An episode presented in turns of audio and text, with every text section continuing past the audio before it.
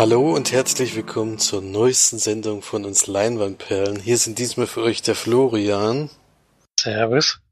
Und ich bin der Felix und die March geht gerade heute auf große Reise oder so groß ist sie nicht. Also sie reist jetzt nicht um die Welt, nicht Richtung Kanada, aber sie bewegt sich auf jeden Fall in die Richtung und äh, ist jetzt die nächsten zwei Folgen erstmal nicht dabei, macht ein bisschen Urlaub und kommt dann zu den nordischen Filmtagen zurück, die ja jetzt direkt eingeflogen. Direkt eingeflogen, die jetzt auch in einer Woche, kann man sagen, beginnen. Da sind wir auch sehr gespannt drauf, äh, was wir da alles sehen werden und was das wieder für eine außergewöhnliche Folge wird, weil wir da ja immer sehr, sehr viele Filme sehen. Aber wie man merkt, äh, wenn wir Zeit haben und äh, uns an irgendwelchen Horror-Oktobern halten, wie bei dir oder bei mir eben den Verleihdienst des Vertrauens reaktiviert haben, sehen wir auf einmal auch wieder sehr viele Filme. Das wird heute auf jeden Fall zum Tragen kommen. Aber kommen wir erstmal zu den Filmstarts der Woche, in dem Fall vom 25.10. Und da jetzt auch Halloween vor der Tür steht, äh, kommen natürlich jetzt auch die passenden Filme dafür. Unter anderem Halloween, das äh, die, nicht die Vorgeschichte, sondern die erneute Geschichte von Michael Myers. Und zwar orientiert sich's an der John Carpenter-Reihe, also Teil 1 und 2, schließt wohl direkt an dem zweiten Teil an und ignoriert die vielen, vielen anderen Teile, die es dazwischen gegeben hat, die auch nicht mehr von John Carpenter, glaube ich, waren. Äh, und die auch nicht mehr besonders toll waren. Natürlich auch die zwei Remakes von Rob Zombie sind da völlig außen vor die auch ein bisschen so eine eigene Welt aufgebaut hatten. Und der ist in Originalbesetzung, es ist unter anderem Jamie Lee Curtis und Nick Castle. Und dabei und als Produzent auch hier wieder John Carpenter. Also er hat nicht die Regie übernommen. Hat aber, aber glaube ich, die Musik gemacht, wenn ich es richtig Er produziert und die Musik gemacht, genau. Also da habe ich sehr großes Interesse dran. Gab es jetzt auch am Sonntag eine Vorpremiere eigentlich deutschlandweit um 20 Uhr, da hatte ich schon überlegt, aber da wir zu Besuch waren, habe ich gedacht, na jetzt kann ich hier nicht verschwinden und ins Kino gehen, aber ich versuche den auf jeden Fall noch zu sehen. Ich hoffe noch in dieser Woche, aber mal gucken, ob das klappt. Wird sehr schwierig, weil wir ja auch schon wieder unterwegs sind. Dann haben wir als zweites Gänsehaut 2 Gruseliges Halloween. Im zweiten Teil der familienfreundlichen Horrorabenteuerreihe werden die unheimlichen Schöpfungen des Gänsehaut-Autors R. L. Stein erneut zum Leben erweckt. Ja, also den ersten Teil hattet ihr sogar, glaube ich, in der Sneak. Der war ja sehr durchschnittlich, würde ich jetzt mal vorsichtig behaupten. Beim zweiten Teil ist jetzt, so wie das aussieht, Jack Black auch gar nicht mehr dabei. Und ja, ich weiß nicht, ob man das unbedingt braucht. Bin froh, dass ihr den nicht jetzt auch noch in der Sneak bekommen hattet. Aber ich glaube, das ist ähm, eine komplett neue Besetzung, wenn ich richtig weiß. Ach, sogar die also, Jugend, die, die ja. jungen Darsteller sind neu. Denke ja. Okay. Na gut, dann hat das ja wirklich gar nichts mehr mit dem anderen zu tun. Ja, als nächstes dann der Film, der heute noch besprochen wird, den ihr in der Sneakers zusammen gesehen habt, nämlich Wuff. Der neue Film von Detlef Book mit Frederik Lau hattet ihr letzte der Sneak, deswegen auch gleich in der Folge. Wildhexe. In der Verfilmung des gleichnamigen Jugendbuches von Lene Kappa-Böhl findet die zwölfjährige Clara heraus, dass sie über eine ganz besondere Fähigkeit verfügt. Scheint ein dänischer Film zu sein, wenn man das O sieht, weil das O ist wieder so ein Schrägstrich drin. Ne? glaube ich. Ja, dann kann es aber auch Schwedisch oder so sein. Dann kann es auch Schwedisch. Auf jeden Fall ein skandinavischer Film. Vielleicht auch einer der Filme, die auf den nordischen Filmtag noch laufen könnte, ja. Denkst du, es glaub noch, denkst du, glaub noch welche, die im Kino anlaufen? Mm, also es gab es auf jeden Fall schon mal, ja. Es gab auch welche, die dann im Fernsehen liefen, nur zum Beispiel, gab es ja auch schon, aber bei den Kinderfilmen, ich habe es jetzt noch nicht durchgeguckt, äh, kann das schon mal sein, dass es kommt, aber ist jetzt auch nur eine Vermutung. Dann haben wir Bohemian Rhapsody. Das ist die Biografie mit Mr. Robert Star Rami Malek als Queen-Frontmann Freddie Mercury, der mit dem Song Bohemian Rhapsody seinen größten Hit feierte. Ja, habe ich jetzt mehrmals den Trailer gesehen, hatte ich ein bisschen gehofft, dass der in der Sneak kommt, weil ich ihn da mir auf jeden Fall mal angeguckt hätte. Ich finde auch, dass der Raymond Malek dem gar nicht mal so unähnlich aussieht. Äh, und ja, die Musik ist ja allseits bekannt oder hat jeder schon mal gehört. Hätte man, hätte ich mir gerne mal so angeguckt, aber mal gucken. Dann haben wir 25 kmh, der auch nächste Woche anläuft. Oder diese Woche Donnerstag eigentlich schon. Mit Piano Mädel und Lars Eidinger, den hatte ich schon besprochen. Vor zwei Folgen. Und wenn wir in die Zukunft gucken können, könnten, kann es sein, dass der auch nochmal besprochen wird. das, das, wissen wir ja schon, wenn wir ein bisschen später aufnehmen, aber wir nehmen dann nächste Woche mit rein. Kam gestern das Sneak. Und werden dann nächste Woche besprechen. Weil wir heute schon so viele Filme haben. das sprengt langsam den Rahmen. das stimmt allerdings. Dann haben wir Hunter Killer. Im Hochspannungsthriller mit Gerard Butler und Gary Oldman muss ein amerikanisches, äh, amerikanischer U-Boot-Kapitän ein Mordkomplott gegen den russischen Präsidenten verhindern. Gestern wieder einen Trailer gesehen, sieht so unfassbar scheiße aus. Es ist wirklich furchtbar. oh, siehst schon die ganze Story drin und äh, es ist wirklich. Butler wieder in seiner Paraderolle. Das ist echt erstaunlich, wie, wie der das durchzieht mit dieser doch eher sehr gleichen und eintönigen Geschichte, wo man schon bei, bei diesen ganzen letzten Actionfilmen, die ich mit ihm gesehen habe, ist eigentlich immer dasselbe und äh, aber es zieht anscheinend trotzdem die Leute ins Kino. Intrigo haben wir dann noch. Tod eines Autors. Erster Tri Teil einer Trilogie nach dem Intrigo-Roman von Hakan Nessan über einen Schriftsteller, der in seinem letzten Manuskript ein Geheimnis versteckt hat. Mit Ben Kingsley in der Hauptrolle, Benno Fürmann und Veronika Ferres sind komischerweise auch dabei, also scheint es wohl doch ein deutscher Kriminalfilm zu sein. Ja. Kann man sicherlich mal machen. Dann Sorry Angel, der, Au der Auteur Christoph Honoré erzählt die Liebesgeschichte zweier Männer, die einige Jahre Erfahrung zweier Männer, die einige Jahre, Erfahrung und Erwartungen trennen, über Liebe, Aids und die 90er Jahre.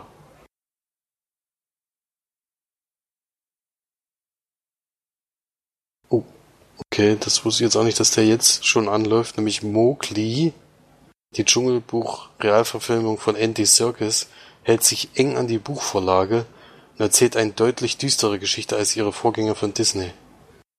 Unter anderem mit Benedict Cumberbatch und Kate Blanchett dabei. Kann aber sein, dass die nur als Sprecher da vorhanden sind, das weiß sehe ich jetzt hier nicht. Nie irgendeinen Trailer oder so gesehen. Das nee, komisch. das überrascht mich jetzt sehr, dass der jetzt gerade anläuft. So völlig, völlig ohne Werbung und alles. Hm. Dann haben wir noch Feierabendbier, ein gestohlenes Auto, die Identitätskrise eines Barkeepers und viel Bier. Das Spielfilmdebüt von Ben Brummer ist ein Trip durch die Kneipenszene von München. Also irgendwie kommt es das vor, als hätte ich das schon mal vorgelesen. Ja, das, das haben sie wahrscheinlich verschoben. glaub, genau die gleiche Filmbeschreibung hast du hundertprozentig schon mal vorgelesen. Ne? Ja, sehr, sehr, sehr wahrscheinlich, ja. Das kommt mir sehr bekannt vor. Dann der Affront im Gesellschaftsdrama von Siad Douari spaltet ein Gerichtsfall die Gesellschaft des Libanons in Christen und Muslime, bis die Gewalt auch auf der Straße kommt, auf die Straße kommt. Okay.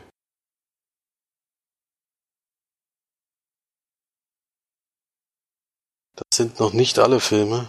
Erstaunlich. einiges hier diese Woche was kommt, nämlich noch Müslüm. Biopic über den türkischen Sänger und Schauspieler Müslüm, der ein bewegendes Leben voller Erfolg, aber auch Gewalt führte, bevor er im Jahr 2013 verstarb. Oh, dann kommt noch Career Day mit Hindernissen.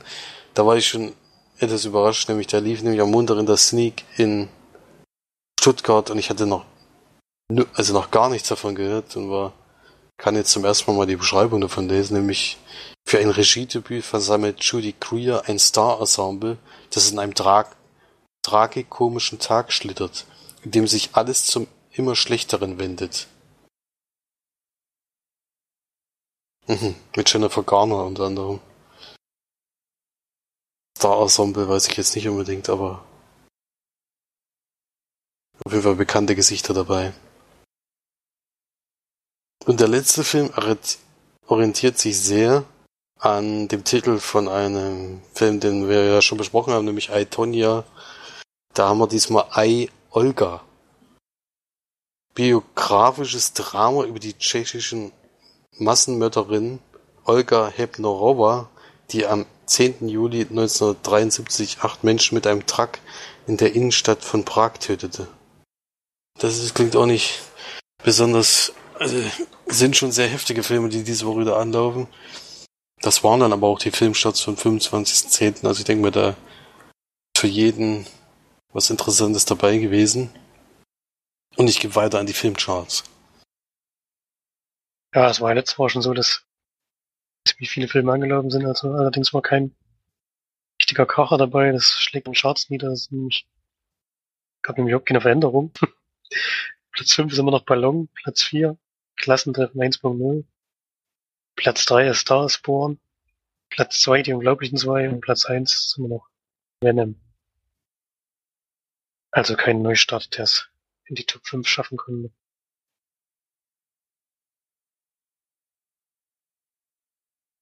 Ja. Das dann zu den Charts für diese Woche ist ja, ich denke mal, nächste Woche könnte es sein, dass äh, mit Halloween ein Kandidat auf jeden Fall ist, der die Charts erobern wird. Die anderen Filme weiß ich jetzt nicht so genau, die so einschlagen. Und dann gehen wir rüber zu den Sneaks. Und wir hatten ja bei dir schon angekündigt, welcher Film gelaufen ist. Er lief auch in relativ vielen Sneaks. Nämlich so ein Episodenfilm von Detlef Book mit Wuff. Und mal gucken, wie da die Kritik bei dir sein wird, weil bisher war es etwas ernüchternd, würde ich jetzt mal sagen. Ja, ernüchternd ist schon ein ganz guter Begriff für diesen Film. Wie am Titel hört, geht es um Hunde. Wir haben verschiedene Hundebesitzer, die mit ihren Tierchen fertig werden müssen, beziehungsweise die auch durch, durch denen durch diese Tiere geholfen wird. Das ist einmal so eine ältere Dame, die ziemlich krank wird. Die wird so ein bisschen gepflegt von Frederik Lau, der sich dann ihres Hundes annehmen muss, als sie ins Krankenhaus muss und dadurch mitbekommt, dass er mit Hunden ganz gut Geld verdienen kann, wenn man einfach nur die Pflege übernimmt. Das ist so eine Geschichte. Dann haben wir ähm, Johanna Wukalek, die hat eine Familie, hat zurzeit ein bisschen Probleme mit ihrem Mann, der ist viel unterwegs berufsmäßig und sie haben einen autistischen, Autist, Autist oder glaube ich, autistischen Sohn, der sehr gut mit dem Hund auskommt. Und der, dieser Hund hat aber auf einmal eine Abneigung gegen den Vater entwickelt. Dadurch kommt es da zu Problemen. Dann haben wir eine junge Dame, die am Anfang des Films verlassen wird von ihrem langjährigen Freund. Er hat sich gerade eine neue gesucht. Und die darüber hinwegkommen will, indem sie sich einen Hund holt, und zwar den traurigsten und verlassensten Hund aus dem Tierheim. Weil der halt gerade hier so, weiß nicht, ob sie sich dann besser fühlt, wenn sie sich um den kümmert oder so. Das ist noch eine Geschichte und ja, ich will es auch nicht jede einzelne Episoden aufzählen.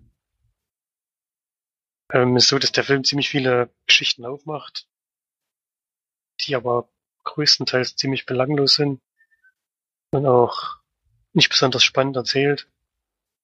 Versucht auch eine gewisse Komik reinzubringen, was bei mir gar nicht funktioniert hat. Ich habe so gut wie nichts nicht lachen können.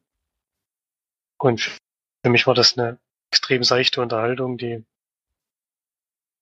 ja, ich bin jetzt auch kein Riesenfan von Deadlift Book Filmen. Da gibt es Leute, die können damit mehr anfangen. Für mich ist das ja Regisseur, mit dem ich nicht so viel bei den meisten Filmen anfangen kann, leider. Seine Komiker schließt sich mir meist nicht so richtig.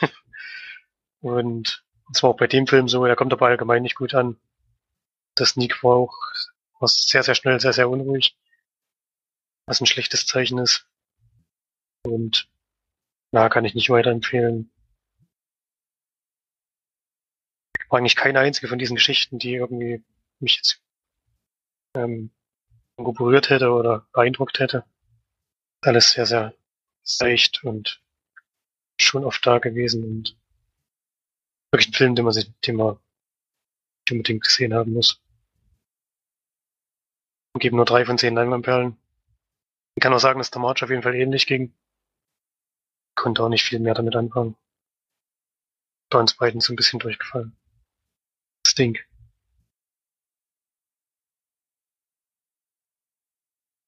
Hm. Ja, ich hatte ein bisschen Bedenken, dass der bei mir noch in der Sneak kommt, äh, was glücklicherweise nicht der Fall war.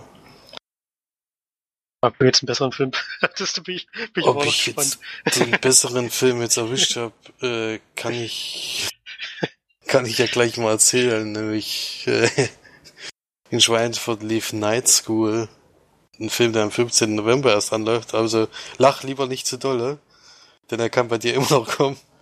Ich meine, es klang jetzt, du jetzt einen Knaller gehabt stattdessen, aber ja. ich habe da noch so meine Zweifel. 15. November, genau, von Malcolm D. Lee mit Kevin Hart und Teddy, nee, Tiffany Haddish in der Hauptrolle. Und es geht um Teddy Walker, der bisher ohne Schulabschluss ist und äh, in einem, ja, in so einem ja, großen Laden arbeitet, äh, wo sie unter anderem Barbecue-Grills verkaufen, wo er angestellt ist. Und das kann er sehr gut und äh, macht das wirklich äh, mit großem Erfolg. Allerdings passiert ein kleines Mistgeschick an einer Stelle. Und er jagt einfach mal den Laden in die Luft. Und das führt natürlich dazu, dass er jetzt nicht unbedingt mehr diesen Job äh, machen darf und entscheidet sich dann Börsenmakler zu werden. Und da er aber gar keinen Schulabschluss hat, sind ja die äh, Chancen relativ gering, so dass er an seiner alten Highschool in die Night School geht so wie der Film dann eben auch heißt. Und dort ist eben seine ehemalige Konkurrentin und Streberin Mackenzie Schuldirektorin geworden, was natürlich zu Schwierigkeiten führt und äh, ja, und die Lehrerin macht ihm auch so ein bisschen Schwierigkeiten. Er ist halt so ein Klassenclown, würde ich jetzt mal sagen, und er versucht das auch weiterhin so durchzuziehen. Mehr kann man gar nicht dazu sagen eigentlich, weil die Story ist damit schon fertig. Man merkt schon an der Geschichte, dass sie unglaublich ist. So viel kann ich leider zu dem Film nicht sagen, weil ich bin äh, gewechselt, äh, habe einen anderen Film geschaut. äh, deswegen kann ich jetzt hier keine Wertung abgeben. Ich kann nur sagen, dass ich kein Interesse an diesem Film hatte und mich nur geärgert hätte, wenn ich den zu Ende geguckt habe. Deswegen können wir sofort zu dem Film wechseln, den wir im Kino gesehen haben, weil wir nämlich beide denselben Film jetzt noch besprechen dürfen. Nämlich, ich bin gewechselt in A Star is Born und den hat Florian am Montag vor der Sneak auch geschaut. Äh, und da brauche ich gar nicht mehr zu Night School sagen. Ich weiß nicht, man kann sich ja mal die Trailer angucken. So eine typische amerikanische Komödie mit Kevin Hart, der wenn man auf die Komik steht, vielleicht kann man da ein bisschen lachen. Bei mir ist das eher nicht so. Deswegen wusste ich da ziemlich schnell, was los ist. Den Film wollte ich sowieso gucken. Ähm, deswegen habe ich dann gedacht, na, der läuft jetzt zeitgleich. Dann gehe ich lieber dahin. Und kurz zusammengefasst, es geht um Bradley Cooper, der hier auch die Regie geführt hat, der spielt Jackson Mine. Und der ist wohl ein sehr bekannter Rocksänger, Country, Folk, Rocksänger, steht ja sogar da.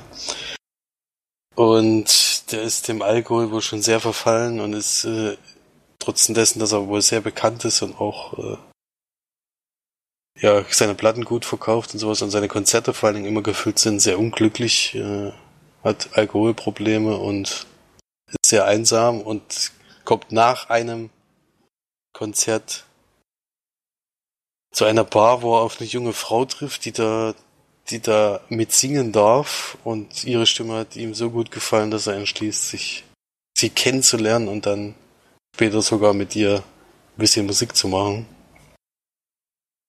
Er leidet auch noch unter einem Tinnitus und das, sein Gehör lässt immer weiter nach, was ihn zu großen, äh, großen Problemen führt. Und ja, ein sehr schwieriger, sehr schwieriger Mensch, mit dem sie auch zurechtkommen muss. Ich weiß nicht, ob man das sagen kann, aber man sieht, also wenn man den Trailer sieht, ist das schon sehr offensichtlich, dass zwischen denen natürlich auch eine Liebesgeschichte entstehen wird, was aber eben zu größeren Problemen führt, vor allen Dingen von seiner Seite aus, weil er schon sehr gebrochen ist in dem, was er da macht und schon in der Sucht verfallen ist. Ja, man kann vielleicht noch sagen, dass sich im Verlauf des Films, das ist glaube ich auch kein Spoiler, dass sich beide Filmkarrieren so ein bisschen entgegengesetzt entwickeln, was auch zu Problemen führt. Ja. In der, in der Beziehung. Das stimmt. Hm. Also mitspielen, wie gesagt, Bradley Cooper, Lady Gaga ist da die, der Gegenpart, was mich sehr überrascht hat, wie doch dann Lady Gaga eigentlich aussehen würde, wenn sie nicht sich immer so so auftakeln und äh, die Haare so dermaßen färben würde. Äh, also ich meine, sie sagt halt, dass sie da mit der Art, wie sie eben da aussah, mit der Musik, die sie damals gemacht hat, nicht bekannt geworden ist. Und leider mit der, aber finde sie jetzt nicht, dass sie jetzt eine unattraktive Frau wäre, so wie es so ein bisschen dargestellt wird. Vor allem die Nase, Nase fand ich jetzt nicht unbedingt, dass die so erschreckend gewesen wäre. Also, weiß ich nicht. Ist halt schade, wenn das wirklich der Grund war, dass sie da jetzt diese andere Art von Musik, naja, nicht andere Art von Musik gemacht hat, aber eben sich so anders verhält, um eben dann doch Bekanntheit äh, zu bekommen. Ja, schon ein bisschen schade, weil das eigentlich so ihr Talent und ihr, ihr Aussehen oder wie man das auch immer, also wenn es überhaupt vom Aussehen, vom Aussehen soll es ja sowieso nicht abhängig sein, sondern eben von dem, von der Musik, die sie macht, dass es eben dann nicht reicht, wenn sie sich so gibt, wie sie, oder so aussieht, wie sie eigentlich aussieht. Schon ein bisschen schade eigentlich. Na, vor allem merkt man ja im Film, wie gut, wie gut sie eigentlich singen können. Und das merkt man ja bei der Popmusik, die sie zur Zeit macht. Überhaupt nicht. gar nicht mehr. Das ist schon das erstaunlich. Ist, das, ja. in, der, in die Richtung, das fand ich auch sehr gut, ich sogar ein bisschen kritisch ihrer eigenen Karriere vielleicht sogar gegenüber dieser Film. Denn dahin entwickelt sich ja denn ihre Musikkarriere auch im Film.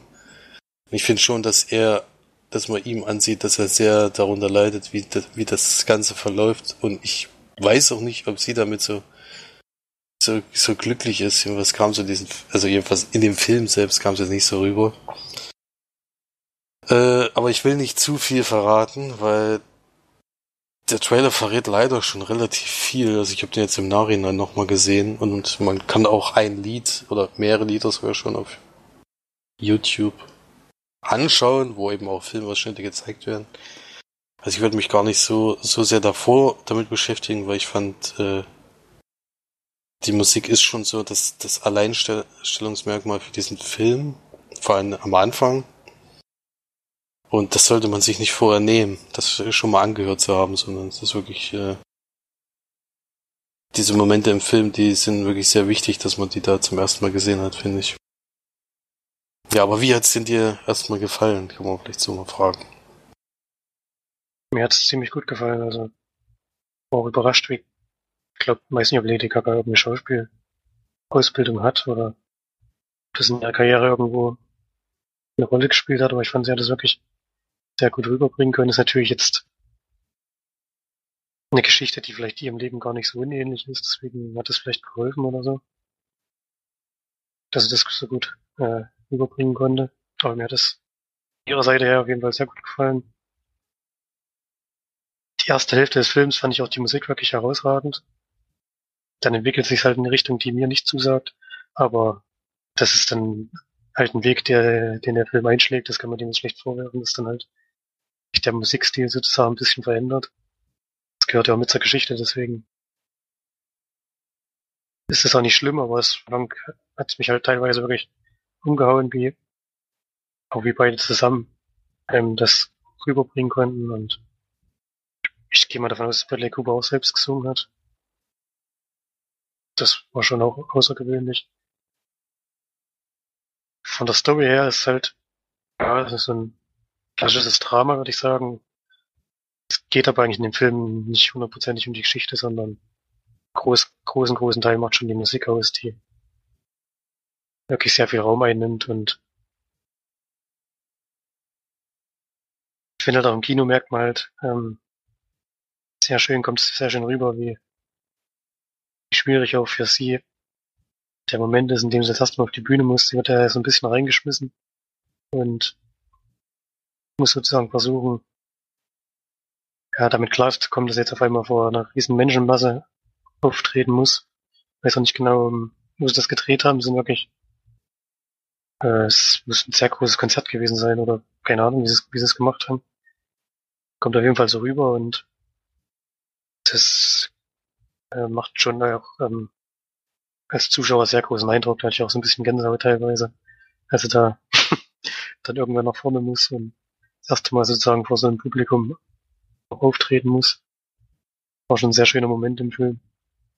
Und ja, Sam Alien spielt noch mit, den finde ich immer ziemlich cool. Der spielt den Bruder von Jackson Maine. Hat auch eine schöne kleine Rolle. Muss auch damit klarkommen, dass sein Bruder so im Absturz ist. Und hat da natürlich auch Probleme, ist ein bisschen im Management von ihm. Und da kommt es auch zu schwierigen Szenen während des Films. Ja, ist ein gutes Drama, was vor allem auf die Musik setzt, was auch wirklich gut funktioniert. Und Film, den man wirklich empfehlen kann, sich auch im Kino anzuschauen. Alleine halt durch den Sound und dadurch, dass halt alles größer wirkt als vielleicht zu Hause auf dem, auf dem Bildschirm. Das tut dem Film auf jeden Fall gut und gibt acht von zehn Leinwandperlen. Hat mir gut gefallen. Ich habe jetzt schon gehört, dass Lady Gaga wahrscheinlich für einen Oscar nominiert werden könnte. Das fände ich dann ein bisschen übertrieben, ehrlich gesagt. Die macht das wirklich ziemlich gut, aber jetzt eine Oscar-Reife-Vorstellung weiß ich nicht. Sie spielt halt auch in, in ihrem Metier, das merkt man auch ein bisschen. Aber macht das wirklich erstaunlich. Erstaunlich souverän, wenn man das so sagen kann. Dafür, dass sie keine ausgebildete Schauspielerin ist. Ja. Ja. Also das wäre, fände ich jetzt auch ein bisschen übertrieben, muss ich sagen. Die Oscar-Nominierung ist ja inzwischen das vierte Remake von diesem Film. Ist echt erstaunlich, dass das schon so oft äh, benutzt wurde, dieses Thema. Von 1937 vor allen Dingen der erste Film. Frage mich, wie das dann da äh, gemacht wurde. Würde mich schon mal interessieren. Ansonsten kann ich da in vielen Teilen nur zustimmen, vor allem bei der Musik äh, ist wirklich erstaunlich, äh, wie, gut er, das gemacht hat. Vor allen Dingen sind das ja wahrscheinlich alles selbst geschriebene Songs und äh, auch komponierte Sachen. Er singt ja wirklich dann auch selber, hat ja auch 19 Monate Gesangstraining genommen, um diese Rolle auch selber spielen zu können. Und ich finde, äh, ich weiß nicht, ob es wie sein Gesang vorher war, aber jetzt klang das schon sehr, sehr gut. Hat man äh, abgenommen, dass er damit berühmt hätte werden können. Also. Ja. Sonst würde der Film nicht funktionieren. Wenn da vorne sich was zurechtkrüllen würde. das hat auf jeden Fall sehr gut geklappt. Ich fand auch äh, diese Chemie zwischen den beiden hat äh, den ganzen Film über eigentlich sehr gut funktioniert, trotz dieser großen Probleme, die es da eben in dieser Beziehung gibt und auch die unterschiedlichen Wege, die dann gegangen werden. Hat man immer das Gefühl gehabt, dass die trotzdem zusammengehören. Das macht die halt auch sehr sympathisch, die beiden. Deswegen verfolgt man die Geschichte gerne. Hm, ansonsten weiß ich nicht, diese diese ganz große Euphorie mit acht von zehn Leinwandperlen habe ich nicht, aber die das ist ja schon eine sehr hohe Wertung. Ich fand ihn trotzdem sehr schön anzuschauen. Das Einzige, was mich ein bisschen gestört hat, ist vielleicht, äh, dass der Film mir ein bisschen zu lang ging, auch in dem Fall. Der ging ja 136 Minuten. Schon, dass man das gemerkt hat zwischenzeitlich. Und ich kenne jetzt das Original nicht oder sowas, aber ich fand es schon persönlich traurig, dass sich das so in die Musikrichtung so ein bisschen gedrückt hat und vor allem wie viel Einfluss andere Menschen da, ich meine, das ist natürlich realistisch klar, aber dass sie sich das da so halt einfach wegnehmen lassen, was sie eigentlich hat. Und sie schon in so eine Richtung gedrückt wurde, wo die Musik auch überhaupt nicht mehr zu, zu ihr und vor allem zu den beiden gepasst hat. Das hat mich schon sehr irritiert, nachdem das am Anfang dann doch so stark war, vor allem diese äh, Zusammensingen war vor allen Dingen immer so wichtig gewesen. Das war dann irgendwie komisch, fand ich, aber äh, das ist auch keine, also ist vielleicht ein bisschen Kritik an der Geschichte, aber es ist, wie man ja im Realen verfolgt hat, total realistisch, wie das da verläuft. Deswegen ist das jetzt kein großer Kritikpunkt, das hat mich nur gewundert, sage ich jetzt mal. Und ansonsten habe ich das auch sehr genossen, muss ich sagen. Auch dieser erste Moment, wo sie auf die Bühne kommt, das kann ich nur bestätigen. Das ist schon so ein, so ein herausragender Filmmoment, den man auf jeden Fall mal gesehen haben sollte. Wo man eben, es hat einen sehr, sehr positiven Einfluss auch auf einen selber, also es euphor, äh, euphorisiert dann schon. Und nee, also kann man auf jeden Fall sehr gut gucken. Ich habe da jetzt sechs von zehn Leinwandperlen äh, hätte ich da jetzt vergeben und äh, würde den auf jeden Fall, also als nicht als Frauenfilm bezeichnen, das wäre vielleicht ein bisschen zu hoch gestochen, aber ich denke, bei Frauen kommt dieser Film wirklich gut an, weil es eben auch eine schöne Liebesgeschichte auch ist, gleichzeitig nicht nur ein Drama. Und würde ich jetzt mal als Date-Movie vielleicht vorschlagen. Wenn es sowas gibt. Äh, ist auf jeden Fall so ein Film, wo man lange noch drüber reden kann. Ich war auch mit jemandem zusammen drinne wir uns dann danach auch länger noch drüber unterhalten. Äh, das ist natürlich äh, immer eine gute Grundlage, um sich danach noch miteinander kommunizieren zu können, dieser Film. Deswegen auf jeden Fall auch von mir eine Empfehlung. Und wenn ich March ungefähr, aber sie würden sicherlich besprechen, wenn sie zurückkommt, obwohl das bei den nordischen Filmtagen sicherlich schwierig sein wird, aber vielleicht später. Aber das, was ich von ihr vernommen habe, war sie da ähnlich begeistert, sag ich jetzt mal. vom Film. Also sind wir da alle drei sehr positiv eingestimmt. Ja. Gut, das zu A Star is Born, der 2018er Variante. Die andere war von 1937, 54 und jetzt fällt mir die letzte Zeit gerade nicht ein, 74 oder sowas. Äh, ich will jetzt nichts Falsches sagen. Nee, 76. Mit Barbara Streisand. Mit, mit Barbara Sarah Streisand, ja, zum Beispiel. Oder in der 54er Variante mit Judy Garland zum Beispiel. Also wird jedes Mal sehr gut besetzt und würde mich auch mal interessieren, das zu sehen, wie das da, vor allem wie der von 1937 dann verläuft. Das wäre schon mal interessant. Ja. Auch ein Soundtrack, den, also zum großen Teil, den ich mir zu Hause noch anhöre. Ist ja auch mal ein gutes Zeichen für die Musik im Film. mhm. Ja, dann kommen wir mal zu den Filmen, die wir zu Hause gesehen haben. Im Kino war man sonst nicht mehr, wenn ich jetzt nicht was völlig Falsches sage. Flören hat dann weiter den Horror Oktober fortgesetzt. Ich glaube, die 13 Filme könntest du jetzt schon fast zusammen haben, wenn ich jetzt die heutige Anzahl an Filme schon wieder addiere zu den restlichen Filmen, die jetzt schon besprochen wurden. Bin äh, noch nicht ganz fertig. Ich bin jetzt vielleicht gibt's ja auch, vielleicht kommt ja noch was dazu demnächst. Auf jeden Fall haben wir noch einen zum Teil zusammengeguckt. Da, den haben wir aber nicht fertig geguckt. Äh, den habe ich dann alleine fertig gucken dürfen. Aber vielleicht kommst du mal im Schnelldurchlauf, würde ich jetzt mal sagen, zu diesen vielen Filmen, die jetzt besprochen werden, die wahrscheinlich alle bei Netflix oder bei Amazon verfügbar sind. Das stimmt hier fast komplett. Einen habe ich noch gesehen. Das erstmal dem, zum, dem, der mir am wenigsten gefallen hat, das war The Darkness, den gibt's bei Amazon, habe ich schon gesehen. Kevin Bacon in der Hauptrolle. Hm.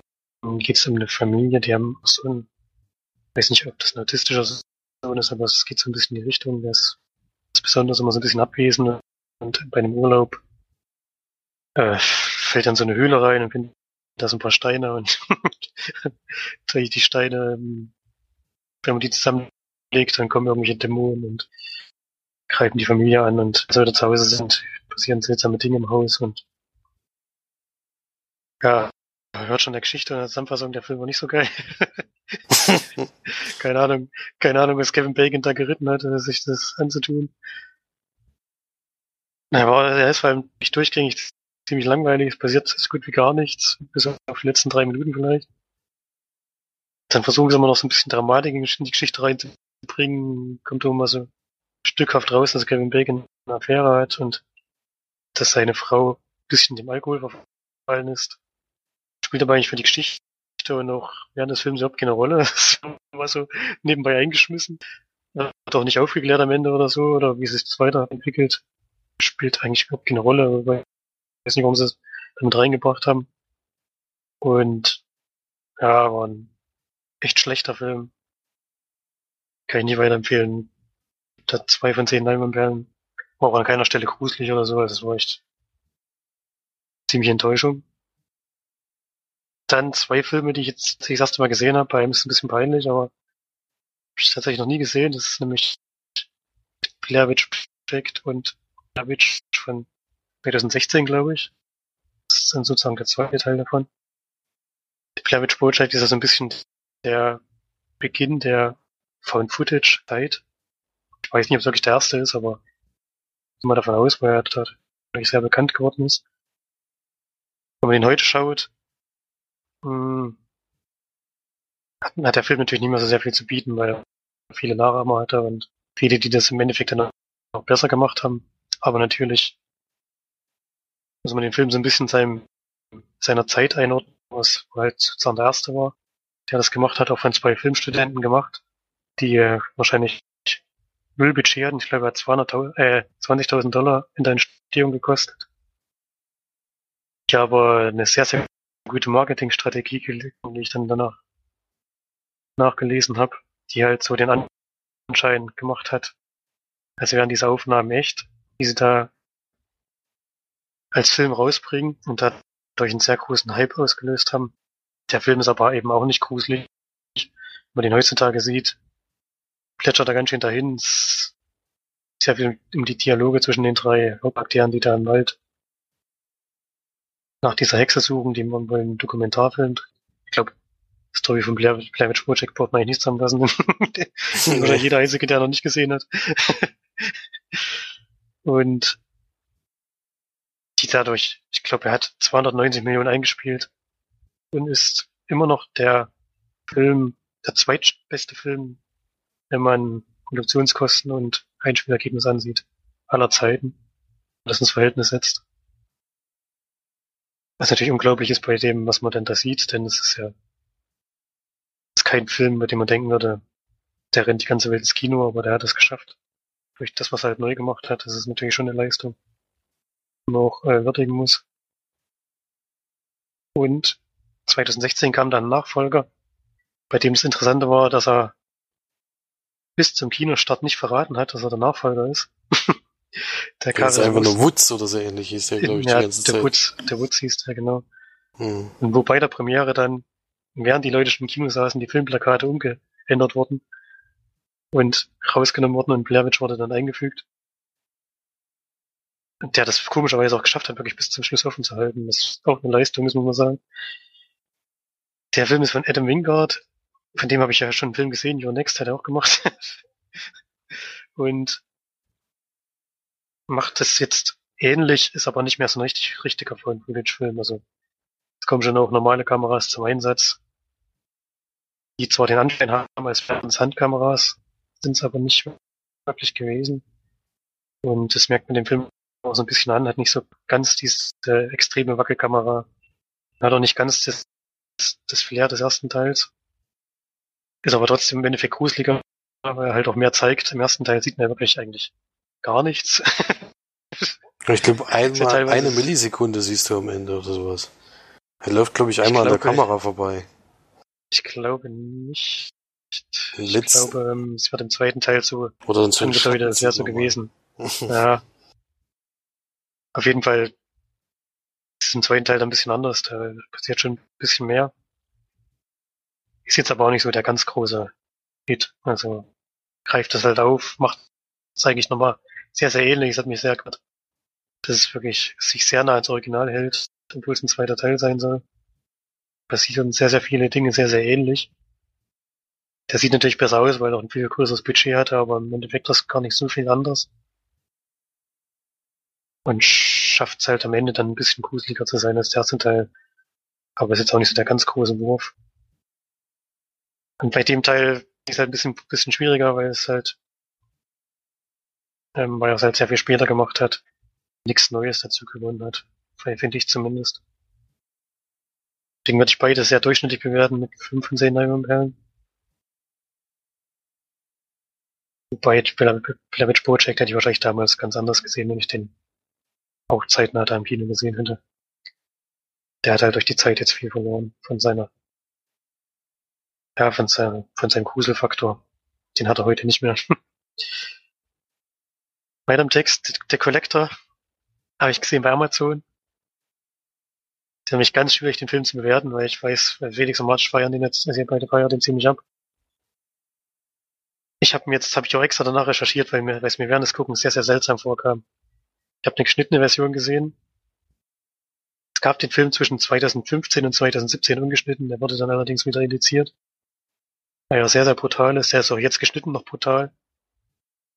Sind drei Minuten raus und das hat dem Film überhaupt nicht gut getan. Man hat teilweise zwischendurch das Gefühl, dass ähm, richtige Schnittfehler drin sind. Man springt zwischen den Szenen extrem hin und her. Es, es wird sehr, sehr früh an Schnitte gesetzt vielleicht mal das, dass man völlig rausgeworfen wird aus dem Szenario und an einem anderen, völlig anderen Punkt der Geschichte wieder einsetzt.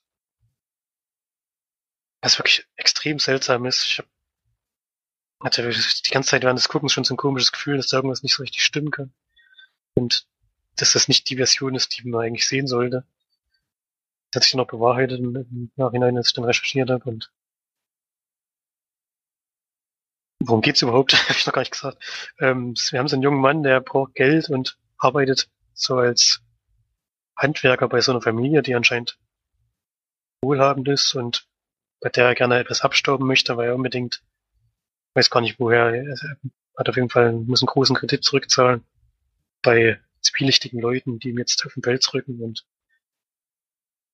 deswegen nutzt er die Gelegenheit bei der Familie, konnte er so ein bisschen ausspionieren, dadurch, dass er da Handwerkerarbeiten erledigt hat und versucht einzubrechen und den Safe zu knacken, weil da etwas Wertvolles sich drin befindet.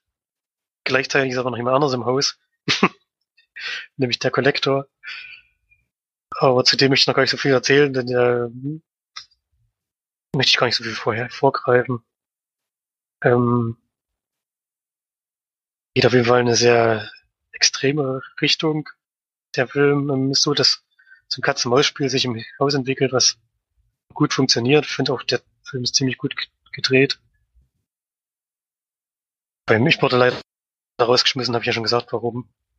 Deswegen kann ich nicht sagen, wie gut der Film wirklich ist. Und wird die Fassung bei Amazon auf jeden Fall nicht weiterempfehlen. Ich weiß nicht, ob man die indizierte Version irgendwo sehen kann und die sich besorgen kann. Ich würde sie mir gerne mal anschauen, denn so wie ich ihn jetzt gesehen habe, funktioniert er leider nicht. Aber das kann ich dem Film nicht vorwerfen, weil er nicht die, weiß nicht, die Fassung ist, die, die man eigentlich sich anschauen sollte. War sehr schade, ich habe mich sehr auf den Film gefreut, war da ein bisschen ernüchtert und ich gebe jetzt auch keine Bewertung aus den Gründen, die ich schon genannt habe. Und hoffe, dass ich ihn mal umgeschnitten irgendwo, irgendwo zu Gesicht bekomme. War ein bisschen schade. Dann noch ein Film, zu dem würde ich gerne mehr erzählen, aber da muss ich mich sehr kurz fassen, weil man da sehr, sehr schnell sehr, sehr viel spoilern kann und ich wusste schon ein bisschen, worum es in dem Film geht. Es ist White Angle. Sehr. Ich finde es aber auch gut, wenn man den Film völlig unvoreingenommen gucken kann und noch gar nicht weiß, in was für eine Richtung sich der, der entwickelt und was das Besondere an dem Film ist. Deswegen noch ganz kurz zur Geschichte. Es geht um einen jungen Mann, der plant einen Segeltörn mit ein paar Freunden. Kommen dann auch alle zusammen, sind glaube ich fünf Leute insgesamt. Die segeln los aufs Meer. Und ähm, dort kommen sie in Unwetter und das Segelboot sinkt. Beziehungsweise es ähm, sinkt nicht komplett. Sie können sich auf so ein aufs Wrack sozusagen retten. Und ähm, können dort mal ausharren, kann nichts mehr machen, außer auf dem Meer dann sozusagen rumzuschwimmen haben das große Glück, dass ein riesengroßes Kreuzfahrtschiff ist es, glaube ich, vorbeikommt und sie sozusagen, sozusagen aufsammeln kann. Und an der Stelle muss ich dann schon aufhören zu erzählen, denn was auf dem Schiff passiert und was für eine Richtung sich die Geschichte entwickelt, möchte ich gar nicht vorwegnehmen. Das ist auf jeden Fall sehr außergewöhnlich. Das Thema des Films gab es schon öfter, aber ich, in der Weise, in der es hier erzählt wird, habe ich es, glaube ich, noch nicht gesehen. Ich nehme ja den Film nur Oktober, deswegen äh, kann man schon sagen, es äh, passieren schon ein paar auch heftige Dinge. Kann man nicht anders sagen. Es ist vielleicht nicht unbedingt ein klassischer Horrorfilm.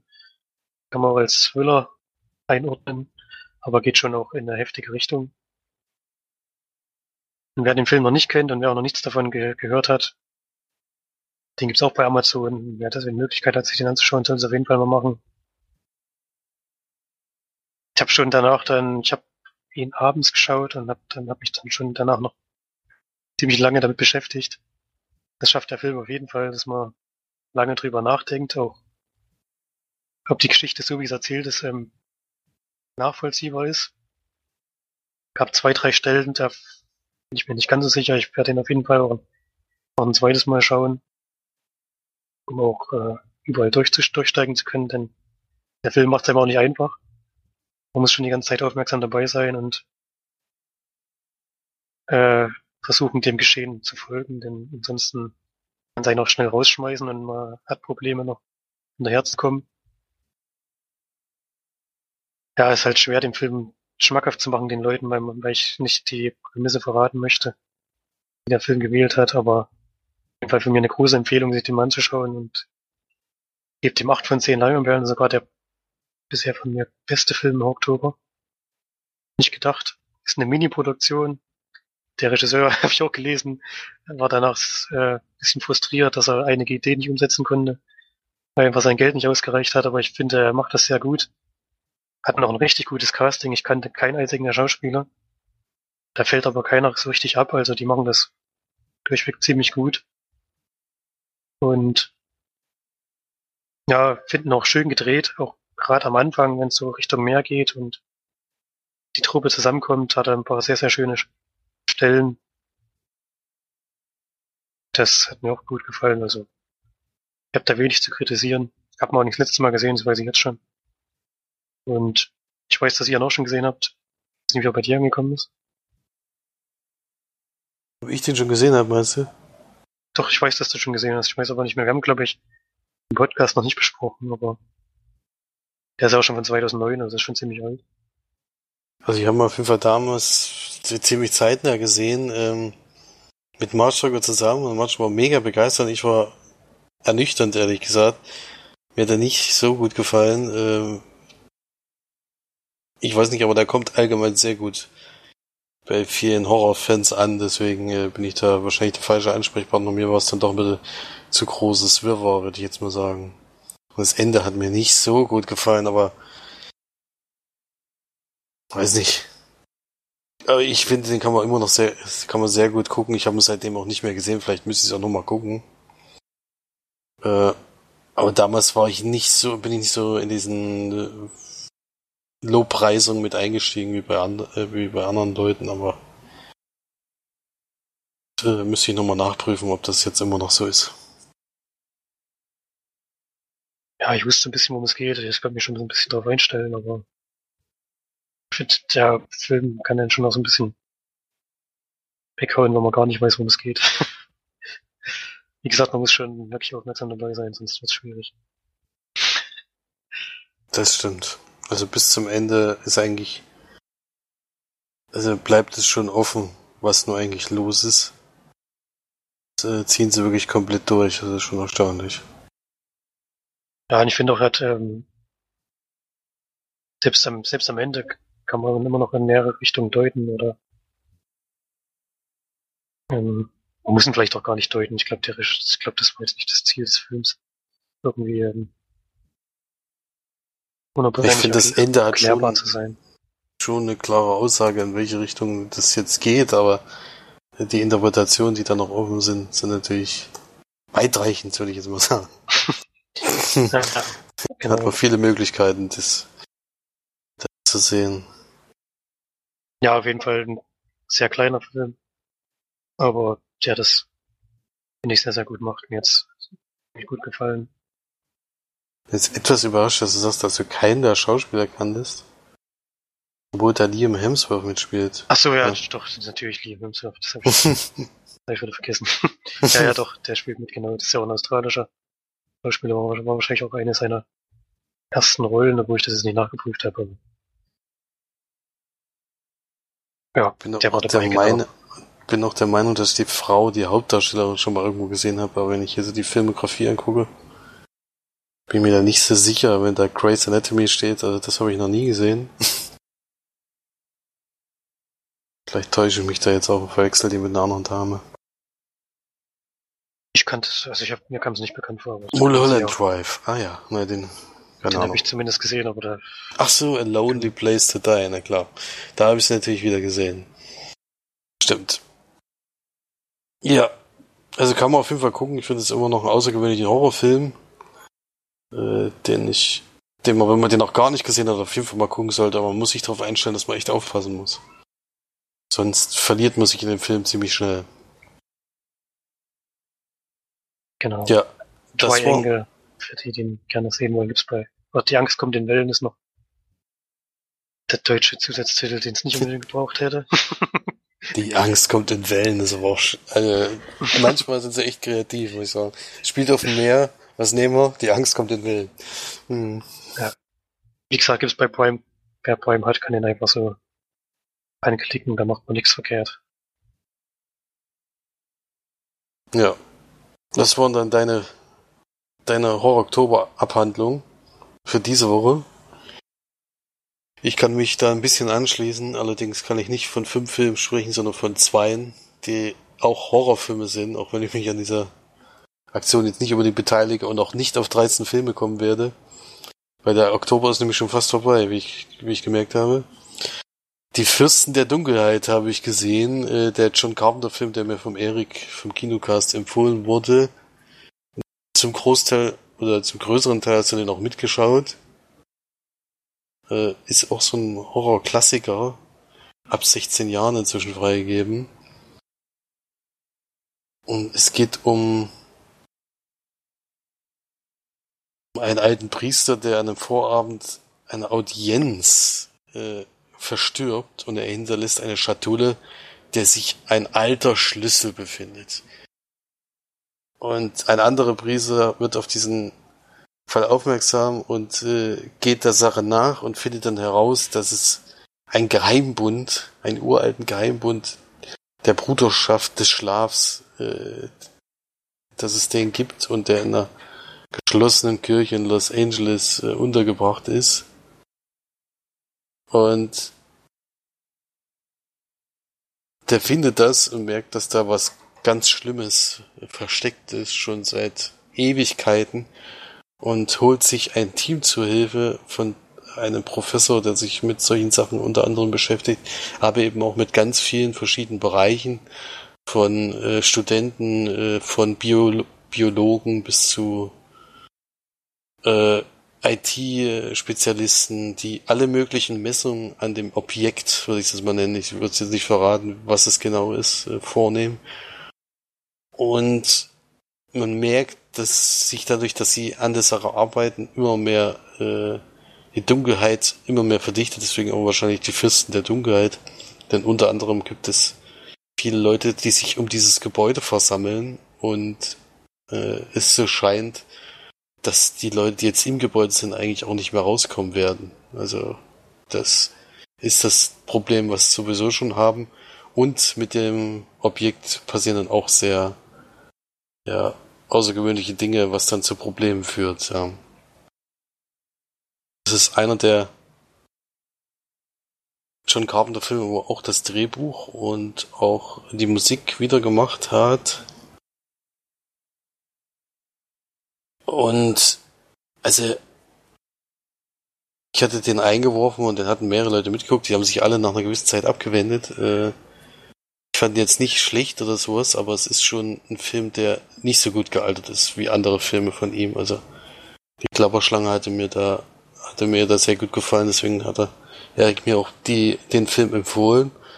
Den kann man jetzt heute nicht mehr so, so gut gucken, leider, aber ich finde trotzdem äh, Zeit äh, immer noch anschaubar. Er haut einem halt heutzutage absolut nicht mehr vom Hocker und äh, es gibt dann doch schon viele, es ist ähnlich wie bei dir wahrscheinlich wie bei The Blair Witch Project. Für die damalige Zeit war das einfach ein Film, was Außergewöhnliches, was Neues. Und heutzutage hast du dann schon zu viel in der Richtung gesehen, dass das dann äh, nicht mehr so spektakulär ist, aber anschaubar fand ich ihn trotzdem und würde da so 5 von 10 Leinwandperlen geben.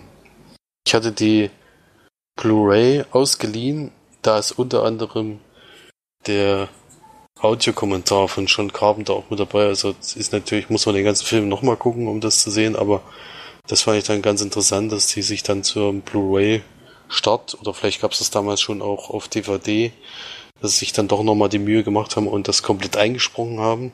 Ansonsten gibt es da natürlich nicht so wahnsinnig viele Extras, weil äh, der Film ja dann doch, schon ein bisschen gealtert ist. Aber das fand ich dann doch interessant, dass sie nicht einfach nur so komplett ohne Extras rausgehauen haben. Ja, das dann zu Die Fürsten der Dunkelheit. Und als zweites hatte ich dann noch gesehen, äh, einen Film, den Florian und March auch schon besprochen haben, nämlich Ghost Stories. Der Film von Jeremy Dyson und Andy Neiman. Und Andy Neiman spielt auch die Hauptrolle, oder Nyman, mit Martin Freeman unter anderem. Und es geht im Endeffekt um drei Kurzgeschichten, die miteinander verwoben sind. Es geht nämlich um einen Professor, der irgendwelche Leute, die behaupten, sie hätten hellseherischen Fähigkeiten oder können äh, Kontakt mit den Toten aufnehmen, äh, die entlarvt er auch vor Publikum in seiner Sendung und alles. Und hat da so ein Vorbild, was er schon seit, äh, was er ewig mal treffen wollte, der aber auch mal auf skurrile Weise entschwunden ist. Und der meldet sich jetzt auf einmal bei ihm und sagt, komm mal vorbei.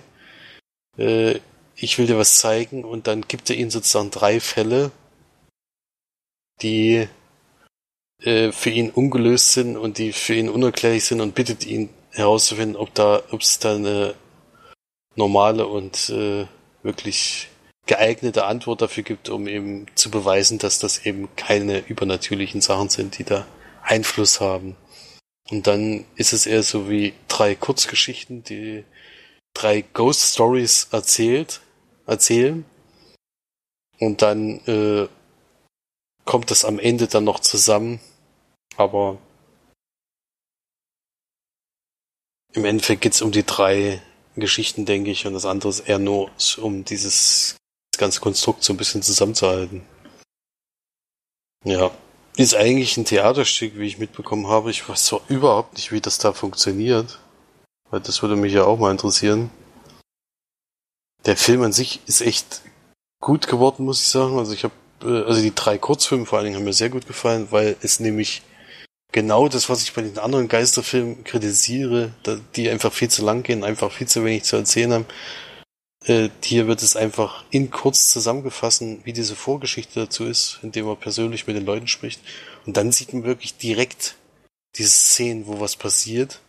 Das sind jetzt keine Sachen, die jetzt die Geisterfilm äh, neu erfinden, sondern es beru äh, beruft sich schon auf das Klassische, was man schon gesehen hat, aber es ist halt sehr gut gemacht und in Kurzform natürlich viel, viel spannender als äh, irgendwelche Geisterfilme, die man sonst zu sehen bekommt. Deswegen würde ich den auf jeden Fall empfehlen, mal zu gucken. Es sind auch sehr gute Schauspieler da drin, also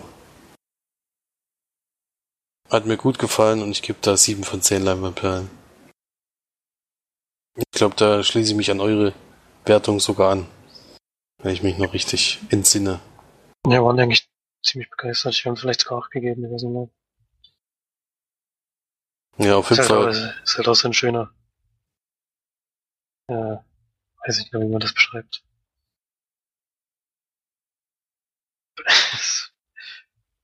äh, der Schluss ist halt auch so ein, naja, ist keine Stadt-Twist oder so, sondern eigentlich noch mehr als ein Twist.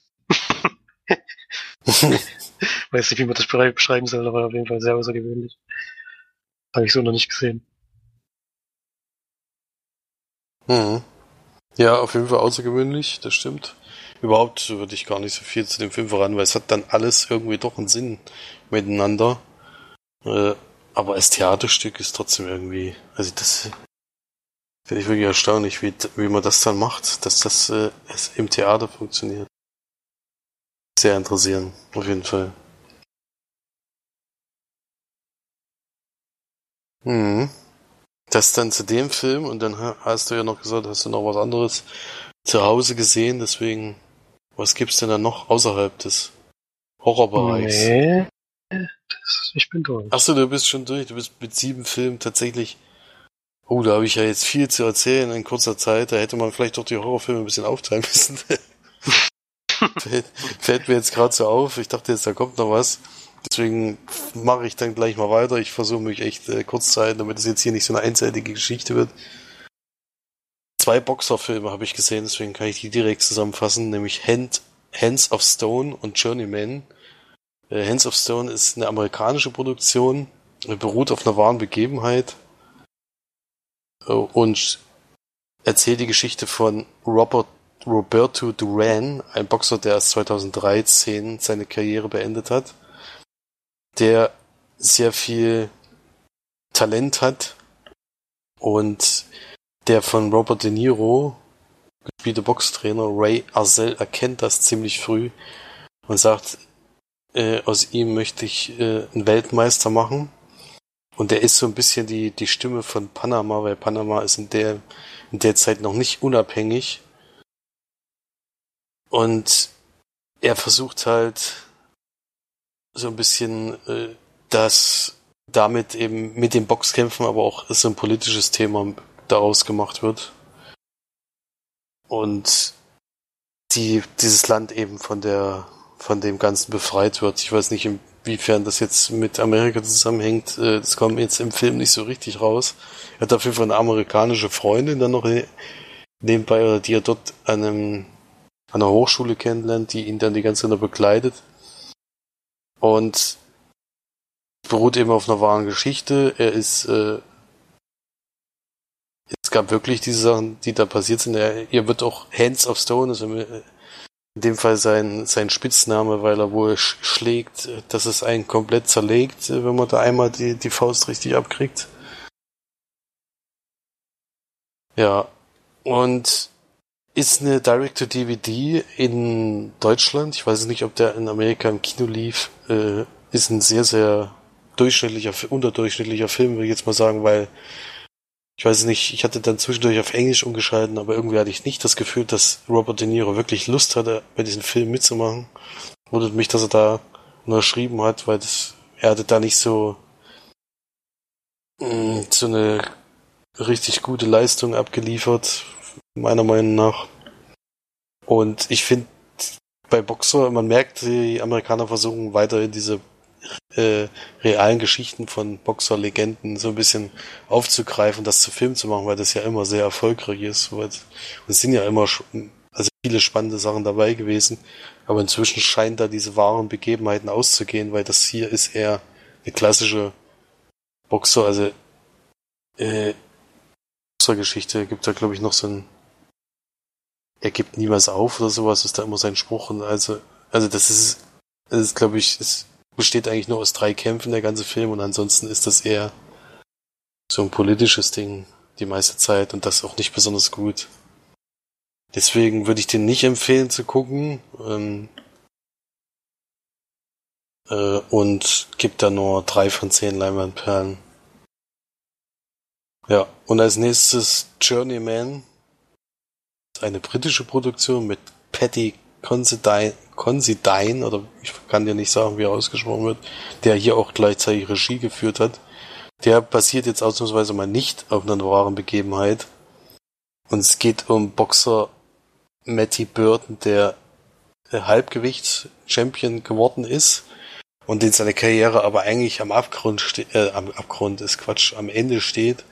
Der sagt, ja, mit dem, mit diesen da er das jetzt gewonnen hat, will er eigentlich seine Karriere beenden. Und es gibt aber ihn, ihn rumort so ein bisschen, dass er den letzten Kampf gewonnen hat, weil der andere sich verletzt hat und nicht, weil er äh, als Boxer gewonnen hat. Und so wird er von den Jüngeren nochmal herausgefordert, um, um den Gürtel eben auch äh, wirklich zu gewinnen und äh, lässt sich da auch drauf ein. Und das ist ein sehr, sehr harter Ko Konkurrent, der wirklich bis zur, also ein Kampf, der wirklich bis zur zwölften Runde geht. Das kann man dem Fall sagen, weil das direkt am Anfang passiert und da, da ja erst der Film beginnt. Denn er schafft es tatsächlich, dieses, äh, diesen Kampf zu beginnen. Doch als er nach Hause kommt und das seiner Frau erzählt, bricht er zusammen. Und als er ins, ins Krankenhaus kommt, äh, also er fällt sofort ins Koma und äh, im Krankenhaus äh, wird dann festgestellt, dass er einen Schädelbasisbruch hat und sein Gedächtnis halt komplett verliert und auch ganz viele motorische Sachen völlig verliert. Ähm, er kann zum Beispiel nicht mehr laufen. Äh, seine Hände sind so ganz verkrampft die ganze Zeit und er muss sehr, sehr lange therapiert werden, um überhaupt wieder normal laufen zu können. Er hat ganz große Schwierigkeiten, seine äh, zu sprechen und auch äh, Emotionen zu zeigen oder sowas, sondern ist so ein ganz anderer Mensch durch diesen, durch diese Verletzung geworden und versucht da jetzt wieder zurückzukommen ins normale Leben und eben auch seine, äh, zu seiner Familie zurück, weil das natürlich auch für die ein sehr, sehr schwieriges, schwieriges Unterfangen ist. Ja, auch dieser Film ist ein Direct-to-DVD-Film, der kam am 12. Oktober äh, auf DVD und Blu-ray hier in Deutschland raus. Und ist leider auch nicht besser als der andere Film. Auch wieder aus denselben Gründen. Ich musste wieder auf Englisch umstellen, weil in Deutschland einfach, also die Synchronisierung von manchen Filmen ist wirklich, da wird halt viel Geld gespart, was ich ja verstehen kann, wenn halt so ein kleiner Film gemacht wird, aber das ist manchmal so schlecht, dass man es einfach nicht gucken kann.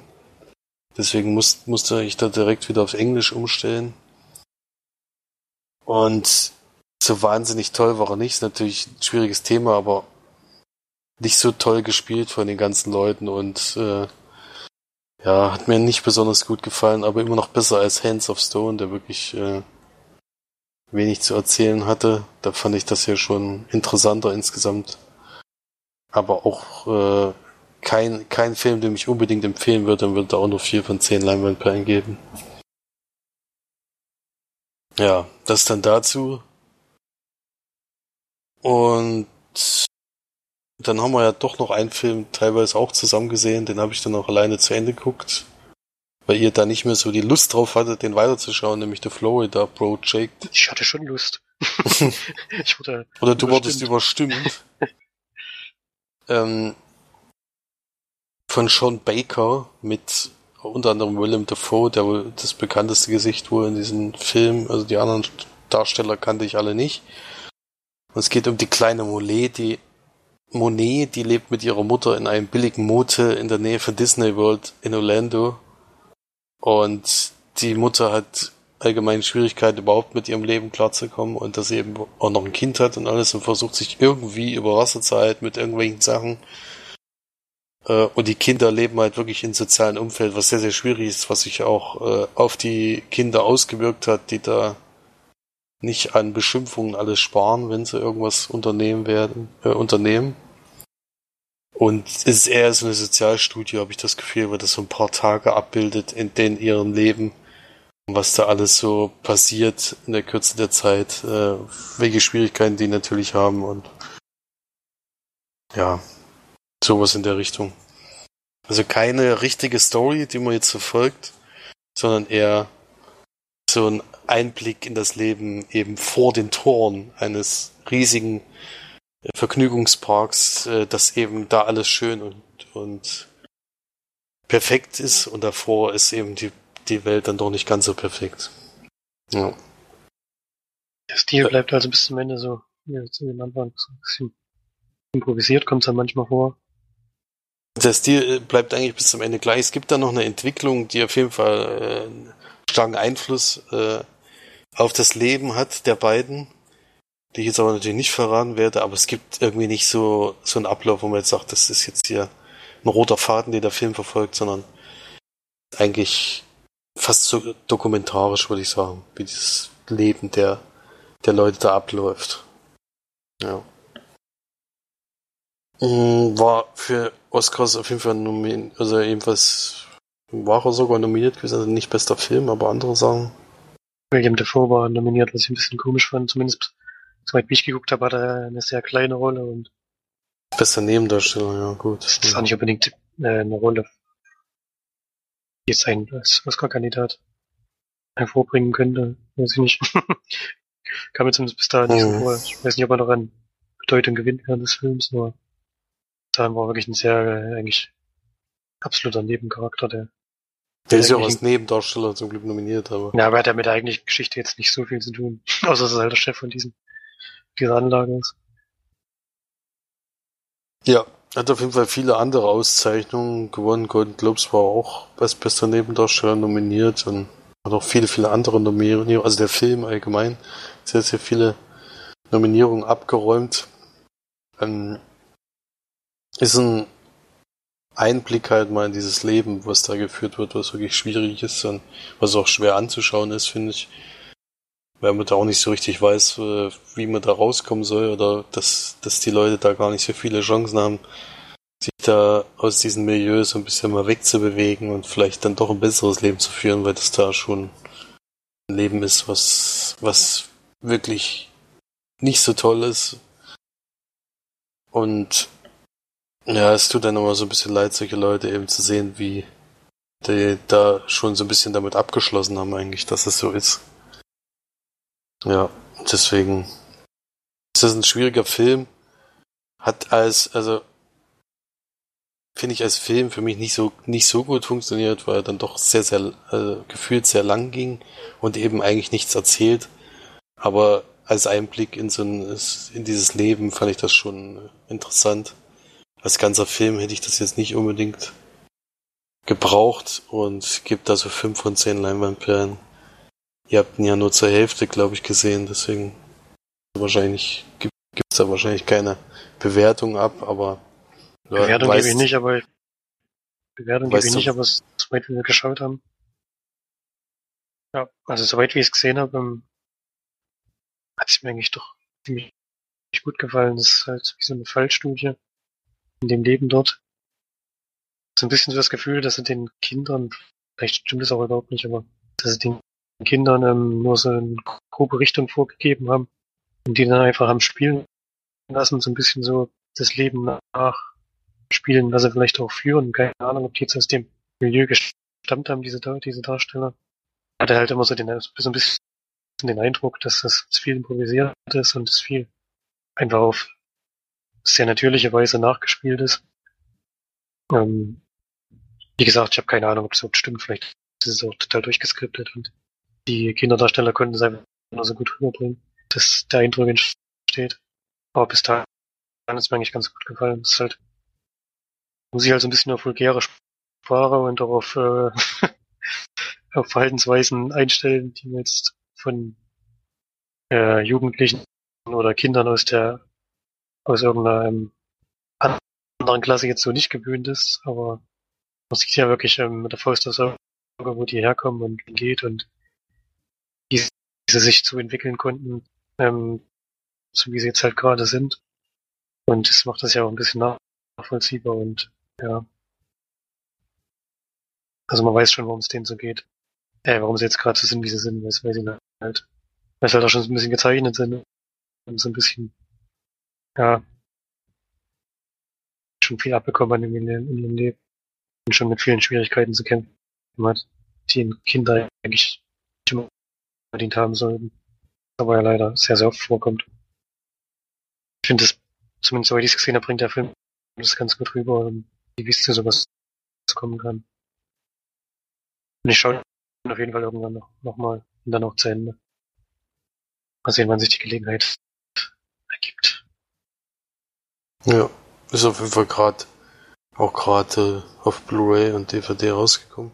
Es wird vielleicht noch ein bisschen dauern, aber man weiß ja nie, manchmal kommt die ja gerade raus und auf einmal sind die schon, kann man ja jetzt zurzeit gar nicht mehr voraussagen, wann das alles, wann die da im Streamingdienst vielleicht ver verfügbar sind, ja. Jetzt komme ich zum letzten Film, den ich diese Woche gesehen habe. Auch ein Film, der bei den Oscars nicht ganz unbeachtet war. Muss ich nochmal ganz kurz nachgucken, was das überhaupt gewesen ist. Tatsächlich als beste Hauptdarstellerin, beste Nebendarstellerin und besten Schnitt war nominiert und tatsächlich auch die beste Nebendarstellerin ist Alison Janney geworden. Es geht nämlich um I, Tonya. Der Film von Craig Gillespie, der eine Filmbiografie ist. Mit Margaret Robbie, Sebastian Stan und eben die Alison Janney als Mutter von I, Tonya, äh, von Tonya eben, äh, die, die darstellt. Und es geht um die Eiskunstläuferin Tonya Hard Harding, die die Chance hat, durch, dadurch, dass er ein sehr großes Talent ist und auch schon als Vierjährige, glaube ich, wenn ich es noch richtig weiß, auf dem Eis ist, äh, zu den Olympischen Spielen 1994 zu kommen. Oder eben auch schon zu denen davor, glaube ich. Und die, wir verfolgen so ein bisschen ihre Lebensgeschichte, wie es da hinkommt. Ich weiß es nicht, kann man denn jetzt schon verraten, was dann passiert ist? Ja, also das tue ich mir jetzt ein bisschen schwer. Also ich persönlich muss ich sagen, bevor ich von diesem Film gehört hatte, kannte ich die Geschichte dazu nicht. Ich kann Ich hatte natürlich nicht, jetzt dann bei der Filmbeschreibung und auch, glaube ich, beim Trailer kommt es, glaube ich, auch schon raus, was passiert. Aber wenn das nicht gewesen wäre, hätte ich das, ich weiß nicht, du hattest ja, glaube ich, in der Sneak, hast du da schon gewusst, was passiert? Nee, ich habe es nicht gewusst. Aber ähm, ich glaube, es hat es nicht schon am Anfang des Films verraten. Also ja. es ist so eine Art Dokumentationsstil am Anfang und die Leute werden interviewt und man weiß auf jeden Fall schon, dass was passiert, aber ich glaube, es wird jetzt nicht explizit gesagt, was der Vorfall im Endeffekt war, wo, worum es dann eben in dem Film auch geht. Ja, muss vielleicht nicht verraten. Aber ich denke mal, jeder weiß, jeder, der von diesem Film schon gehört hat, weiß, was ungefähr passiert. Äh, die ist eben aus anderen Verhältnissen als die anderen Eiskunstläufer, was es für sie sehr schwierig wird, bei den Punktrichtern gut anzukommen. Also sie ist so aus dem, ähm, na, wie nennt man die? White Trash heißt es. White Trash Familie, der auch die Mutter eben sie eigentlich die ganze Zeit nur, ja, schlecht behandelt, muss ich sagen. Und versucht eben aus ihr mit der Wut eben rauszukitzeln, dass sie noch besser wird, noch besser werden will und alles. Dazu kommt eben noch ein Mann, den sie kennenlernt, der sich leider auch äh, als nicht so toller Freund und auch Ehemann herausstellt, was dann ziemlich deutlich wird. Und passiert dann eben was, was dazu führt, dass es, dass es dann für sie schwierig wird, äh, noch weiterzumachen, sage ich jetzt mal. Äh, fand also Margot Robbie fand ich in der Rolle sehr gut. Was mich ein bisschen überrascht hat, ist, dass sie sie als 15-Jährige auch schon eingesetzt haben. Was in dem Film irgendwie sehr komisch aussah. Das also funktioniert nicht so ganz. Das funktioniert nicht so ganz, weil sie einfach ihr eine Zahnspange reingemacht haben und das ist dann die Veränderung.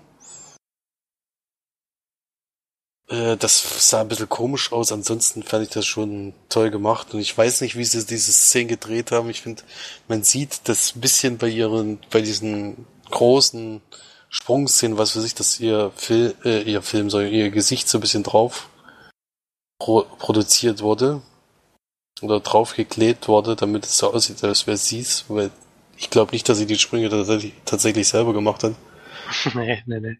Aber ich fand das schon einen sehr interessanten Aufbau des Films. Eben, es ist eigentlich so eine Art Dokumentation, der eben dann doch Sachen aus ihrem Leben zeigt, in die sie eben erzählen. Und er zeigt ja eigentlich eine Geschichte von einem Menschen, die vielleicht was gemacht hat oder vielleicht auch nicht. Und der Film wertet das auch gar nicht. Der sagt gar nicht, äh, sie ist das gewesen oder sie ist es nicht gewesen oder sowas, sondern er lässt das eigentlich immer offen, sodass die Leute ihre eigene Meinung sich bilden können und ehrlich gesagt weiß ich jetzt danach nicht, was ich von der Sache denken soll. Das ist schon, das, das schafft der Film schon sehr gut, muss ich sagen. Und trotzdem hat man Sympathie für die, für die Frau. Schon erstaunlich. Obwohl das dann natürlich gegen Ende ein bisschen kippt. Ich aber dann, wie es dann am Ende ausgeht, auch schon sehr überrascht war, dass es dann doch so, so spektakulär, oder na, spektakulär, was heißt spektakulär, sondern so so ausgeht. Ich hätte, hätte das ganz anders vermutet, wie sich der Film dann am Ende dann doch entwickelt. Das fand ich schon überraschend. Deswegen habe ich den, also habe ich den sehr gerne gesehen. Äh, und würde den auf jeden Fall empfehlen, mal zu gucken. Also da bin ich schon positiv überrascht, aber ich glaube, das war bei dir ja ähnlich. Ja, man kann vielleicht noch sagen, dass der Film, dass der Film ein sehr ernstes Thema hat. Auch eine ernste Entstehungsgeschichte, wie sie überhaupt zu der Eiskunstläuferin wird. Sie wird ja immer so ein bisschen links liegen gelassen und schafft dann als erste Frau eine sehr wichtige Figur im Eis Eiskunstlaufen. Ich kenne mich da nicht so aus, aber das war ja auch in Wirklichkeit so, dass sie als erste, als erste Frau ähm, etwas geschafft hat. Und dadurch konnten dann die die Jury konnte dann irgendwie nicht mehr so richtig an ihr vorbei. Ab dann geht's halt ein bisschen bergauf und dann gibt's halt dieses Ereignis, das alles wieder in sich zusammenfallen lässt. Und ähm, der Film hat aber eine gewisse Komik, die ist allerdings so, dass man meistens lacht und während man lacht, bleibt einem eigentlich schon so ein bisschen im Hals stecken, denn es ist eigentlich auch sehr bitter, was da passiert. Und trotzdem kann man sich nicht erwehren, dass es auch ein bisschen bisschen komisch ist und man kurz äh, mal lachen muss, dann denken eigentlich war das jetzt ganz schön böse, auch wenn die Mutter mal auftritt, die sagt, die manchmal Versprüche loslässt, da denkst du, also eine Mutter kann eigentlich so nicht sein. Und das Schlimme ist, man sieht ja dann am Ende Originalaufnahmen, bekommt mit, wie, wie nah sich der Film wahrscheinlich am, an den Original, äh, an den, an den echten, ähm, zumindest Personen gehalten hat, an der Geschichte. Teilweise glaube ich auch. Und da merkt man halt, wie kaputt diese Familie wirklich war. Und dass das alles nicht sehr fiktiv ist, was da erzählt wird, sondern dass die Frau wirklich ähm, so ein Leben leben musste, wie es halt passiert ist. Das ist schon auch sehr traurig und trotzdem hat es eine gewisse Komik, dass die auch funktioniert und die sehr, sehr seltsam ist, weil man dann im Nachhinein immer denkt, eigentlich war das jetzt gar nicht zum Lachen, aber kurz lachen musste ich trotzdem, weil es halt auch sehr skurril ist und ja. Ja, das ja, ist, das schafft der Film wirklich sehr erstaunlich, was eben dann doch eine wahre Geschichte ist und du denkst die ganze Zeit, es kann doch einfach nicht sein, dass das jetzt so abgelaufen ist, aber es sieht sehr danach aus, dass es doch so gewesen ist. Ja, was man auch dazu sagen, ähm, eigentlich alle Personen, alle wichtigen Personen in diesem Film sind leider, kommen halt aus diesem Metier und sind auch nicht besonders ähm, gebildet und das merkt man einfach auch in dem, was sie tun und wie der Film verläuft und was da so passiert. Das, das hat schon auch sehr, sehr viel mit ihrem Hintergrund zu tun. Auch wie stellen sich schon teilweise ziemlich dämlich an. Man kann es einfach nicht anders sagen. das ist wirklich, das ist wirklich, äh, also wenn man das sieht, denkst du, dir, deswegen sage ich ja, die meiste Zeit des Films denkst du einfach, es kann da einfach nicht wirklich so sein, aber es ist tatsächlich so anscheinend gewesen. Äh, zur Blu-ray muss ich sagen, war ich wieder ein bisschen enttäuscht überhaupt von den ganzen Blu-rays, die ich in letzter Zeit zugeschickt bekommen habe. Also es stärkt eigentlich nur meine Meinung, dass sich Blu-rays sich nicht mehr so richtig lohnen, weil die Extras teilweise wirklich völlig einfach nur dahingeschludert sind. Hier ist zum Beispiel ein extra bei, was ungefähr 14 Minuten geht, mit der wahren Geschichte von Aitonia. Da denkt man natürlich, jetzt gucke ich mir das an und krieg so die Hintergrundgeschichte und wie vielleicht das wirklich verlaufen ist. Äh, erstaunlicherweise ist es tatsächlich ein Making-of, in der einfach nochmal Filmszenen gezeigt werden und wo nur die Schauspieler zu, zur Sprache kommen, wie sie eben sagen, wie sie das damals, oder wie sie, wie sie da damals davon mitbekommen haben. Und wie es eben dazu kam, dass sie jetzt den Film gemacht haben, was zu der Überschrift überhaupt nicht passt. Äh, das hat mich etwas überrascht und äh, das zieht sich auch die ganzen 14 Minuten so durch, was mich sehr enttäuscht hat. Ansonsten gibt's leider keine Extras. Deswegen kann ich die wieder mal nicht empfehlen, überhaupt die ganzen äh, ganzen Blu-rays, die ich jetzt gesehen habe. Also die Direct-to-DVD-Sachen, da sowieso immer eigentlich nichts dabei, außer Trailer. Äh, Ghost Stories gab's ein, ein kurzes Making-of, ich glaube von 16 Minuten. Ansonsten nur ein paar Interviews und mehr nicht leider. Äh, also ich denke, Blu-ray ist, das bestätigt sich immer weiter, ist einfach ein Auslaufmodell, was jetzt so nebenbei noch mitläuft, weil dann doch noch ein paar Leute gibt, die kein Netflix oder kein Amazon Prime haben. Aber ich glaube, das wird nicht mehr ewig so sein. Deswegen wird es demnächst Filme wahrscheinlich nur noch digital geben.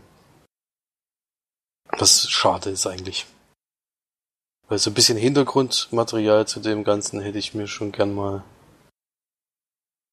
angehört oder angesehen. Ja. Das dann zu Itonia. Auf jeden Fall trotzdem nochmal eine Empfehlung, den sich mal anzuschauen. Ja, und dann kommen wir zum letzten Teil dieses Podcasts, der jetzt dann doch schon ein bisschen lang geworden ist.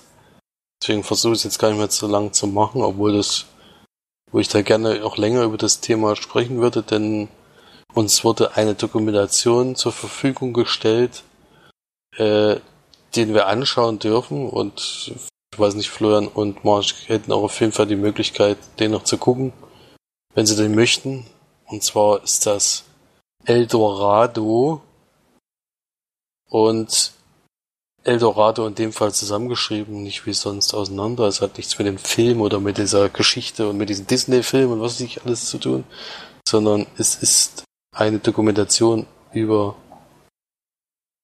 über die Frage, wie Flüchtlinge und Migranten in Europa behandelt werden. Und er vergleicht, der Regisseur vergleicht das mit einer Geschichte, die in seiner Kindheit passiert ist. Also wir sehen zu Beginn erstmal ältere Fotos und ein Mann, der aus dem Off erzählt, wie ein italienischer Flüchtling damals in ihre Familie, in seine Familie aufgenommen wurde und wie das Leben eben mit ihr war und das wird dann in diesen Film immer wieder reingestreut. Man ist erstmal irritiert. Aber es ist einfach nur ein Vergleich von damals zu heute, denn er springt dann in die Jetztzeit und dann sind wir an der italienischen, also in Italien auf jeden Fall mit dem italienischen Besatzung von so einem Schiff unterwegs, in so einem ganz großen Schiff, die sich auf die Rettung von Flüchtlingen äh, spezialisiert hat.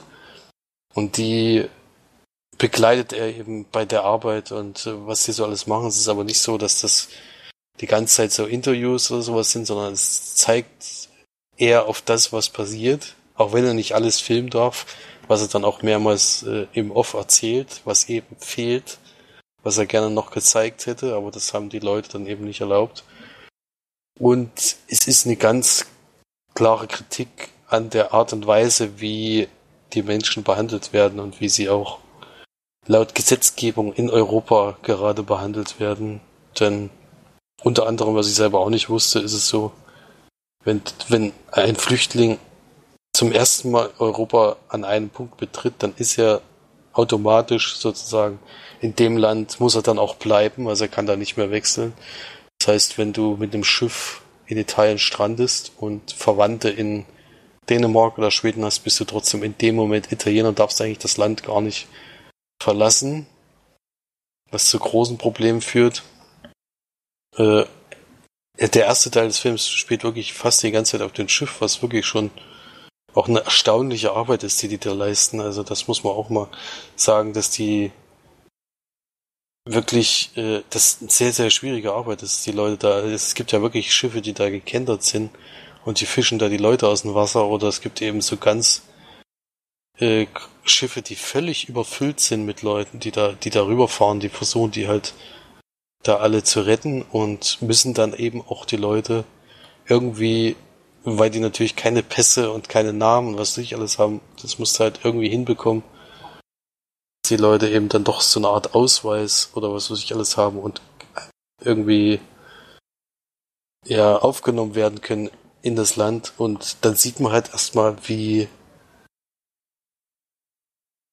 Ja, wie erschreckend das eben gemacht wird. Es sind halt einfach, dem wird halt einfach ein Blatt Papier, so ein kleines Blatt Papier mit einer Nummer ans T-Shirt getackert und das ist dann erstmal das, womit die da leben und dann entscheidet dann irgendjemand, ob die dann dort bleiben dürfen oder ob die wieder zurück müssen. Und sie stellen sich, die Flüchtlinge haben eben auch ein völlig falsches Bild von Europa in dem Fall denken da, sie kommen darüber ins Paradies und werden da aufgenommen und werden da glücklich, aber ein Großteil der Leute schafft es ja gar nicht allzu weit, was schon schlimm ist. Und ja, erstmal dieses Leben auf diesem Boot auch für die Leute, was wirklich, also ich kann, kann da nur sagen, dass ich das sehr bewundere, wie diese Menschen da arbeiten. Die sagen wirklich, sie arbeiten von sieben bis drei Uhr, dann schlafen sie vier Stunden und dann arbeiten sie eigentlich wieder von sieben bis drei Uhr nachts äh, also in welchen Takt die da arbeiten müssen, weil die völlig auch völlig überfordert sind. Ich meine, dieses Schiff war, glaube ich, für 200, 300 Mann ausgelegt. Äh, in der Szene, wo er mit dabei ist, sind es 1800 Mann, die sie da aus dem Wasser holen, bevor sie wieder zurück in den Hafen fahren. Was wirklich äh, erstaunlich ist. Und was dann eben darauf, das Schöne ist halt, dass es eben nicht nur darauf bedacht ist, so diese ganzen Szenen mit diesen Booten alles zu zeigen, was schon äh, äh, traurig ist alles, sondern eben auch, was danach passiert. Dass es eben nicht mit dem Boot, wenn sie eben gerettet wurden und angekommen sind, dass es da noch lange nicht vorbei ist, sondern dass, dass das immer noch eine Tortur für diese ganzen Leute ist und dass eben danach nicht das wartet, was sie sich erhofft haben, sondern dass in Italien unter anderem viele Leute einfach keine Aufenthaltsgenehmigung bekommen und dann in so eine Art Ghetto abgeschoben werden und dann dort leben müssen, was, was wirklich sehr, sehr, sehr schlimme Bedingungen hat und alles. Und das geht dann eben da ab dem Punkt noch viel weiter. Es ist gar nicht, äh, also das Leben dort ist viel, viel schlimmer teilweise als das Leben in Afrika, von dem sie eigentlich geflohen sind. Und das ist schon, schon traurig, wenn man das so sieht. Und viel mehr möchte ich gar nicht verraten. Es ist von dem Regisseur, der unter anderem Than Honey gemacht hat, eine Dokumentation, die ich auch schon äh, gesehen habe und die mir sehr gut gefallen hat. Und es gibt dann als Extras bei dem Film, was ich auch spannend fand, die Pressekonferenz auf der Berlinale. Da wurde er 2018 zum ersten Mal gezeigt. Also in Deutschland jedenfalls. Und da sind unter anderem auch ein, ein dabei, der da eben aus dem Wasser geholt wurde und auch einer, der für die Leute sich da eingesetzt hat in diesem Ghetto und die werden da interviewt und da kommen schon sehr wichtige Sachen, denke ich mal, äh, werden da gesagt und auch Sachen hingewiesen, die eben in, äh, die eben falsch laufen einfach bei dieser ganzen Aufnahme und dass da einiges verbessert werden muss und das eben bis heute eigentlich noch nicht passiert ist. Und dass das einfach in der Zeit sich auch in keinster Weise verbessert hat. Und dann kann man da noch Interviews angucken. Ich hatte, ich habe DVD zur Verfügung gestellt bekommen. Ich weiß nicht, ob da eins zu eins dieselben Extras wie auf der Blu-ray drauf sind, aber das fand ich schon interessant. Der Film an sich ist natürlich auch sehr interessant. Ähm, ist nicht so jetzt nicht so spektakulär, sag ich jetzt mal, wie, wie durch die Wand, wo du echt die ganze Zeit mit Spannung daneben sitzt, sondern es ist eher so eine Studie des Ganzen, die man eben betrachten kann. Es gibt jetzt keinen roten Faden, wo du sagst, da würde sich Spannung aufbauen oder sowas, wäre auch völlig unangebracht bei so einem Thema sondern es ist einfach so eine Momentaufnahme von dem Leben der ganzen Leuten und eben auch eine starke Gesellschaftskritik an dem Ganzen, wie das abläuft. Dass es auch noch viel, viel verbessert werden müsste. Ja. Ja, kann man auf jeden Fall gucken, finde ich. Äh, ist ein Schweizer Regisseur und der spart da auch nicht mit Kritik an seinem eigenen Land. Das zeigt er nämlich dann auch noch deutlich. Äh, und finde ich, sollte man schon mal gucken. Und würde den auf jeden Fall Florian empfehlen. Für March weiß ich nicht, weil die dann doch ihr das immer sehr nahe geht. Ich hatte auch die ganze Zeit ehrlich gesagt persönlich auch Angst davor, dass da jetzt solche Schockszenen wie teilweise durch die Medien gehen mit diesen Sachen, wo dann endlich mal auch die Leute aufwachen, dass das eben nicht das äh, dass die nicht unbedingt rüberkommen, um uns das Geld wegzunehmen, sondern vielleicht auch aus anderen Gründen und da wirklich unter schlimmen Bedingungen da rübergeschifft werden und teilweise eben wirklich ertrinken und alles. Dass dann erst aufgewacht wird, wo es zu spät ist, natürlich immer, immer schade, sondern das, das macht er zum Glück nicht, obwohl das trotzdem, wenn man diese vollbesetzten Schiffe sieht, das wirklich kein, keine, keine schönen Dinge sind. Aber blickt dann eben halt auch viel hinter die Kulissen, was ich sehr interessant fand. Und sehr aufschlussreich vor allen Dingen. Deswegen würde ich noch auf jeden Fall empfehlen, zu gucken. Auch wenn man Dokumentationen nicht unbedingt bewerten, weil es ja dann, also ich könnte jetzt nicht sagen, dass er qualitativ hochwertig oder eben nicht hochwertig ist halt eine Dokumentation, wie eine Dokumentation normalerweise gedreht wird. Also auf jeden Fall eine Empfehlung, vielleicht nicht unbedingt eine Wertung. Ja, ja das dann zu Eldorado von Markus Imhoff. Falls man den. Ja, wird mich schon interessieren auf jeden Fall. Ja. Ist halt leider so, dass man so das Gefühl hat, ähm, in dieser Zeit gibt es keinen solchen Lösungsansatz für das ganze Problem. Ja. Das ja. stimmt, das, damit lässt er einen noch zurück. Er, er kritisiert auch in dem Moment nur und sagt jetzt nicht, wie man es, also er gibt schon an einem Punkt mal, äh, erklärt er schon mal, was er sich vorstellen könnte, was, äh, was da verbessert werden könnte, aber es gibt jetzt nicht irgendwie so einen, so einen Punkt, wo er sagt, ja, so müsstet ihr es machen, dann wäre es besser. Also das hat er zum Glück auch nicht gemacht. Das finde ich auch mal doof, wenn die Leute sich da hinstellen und behaupten, sie hätten da eine bessere Variante davon. Ich wüsste jetzt auch nicht nach dem Film, wie man es anders machen könnte. Weil es dann doch schwierig ist, schon allein bei den Massen von Menschen, äh, wie man das da regeln sollte, dass es für alle, alle besser wäre sozusagen. Aber was natürlich dann alles passiert, ist wirklich erstaunlich.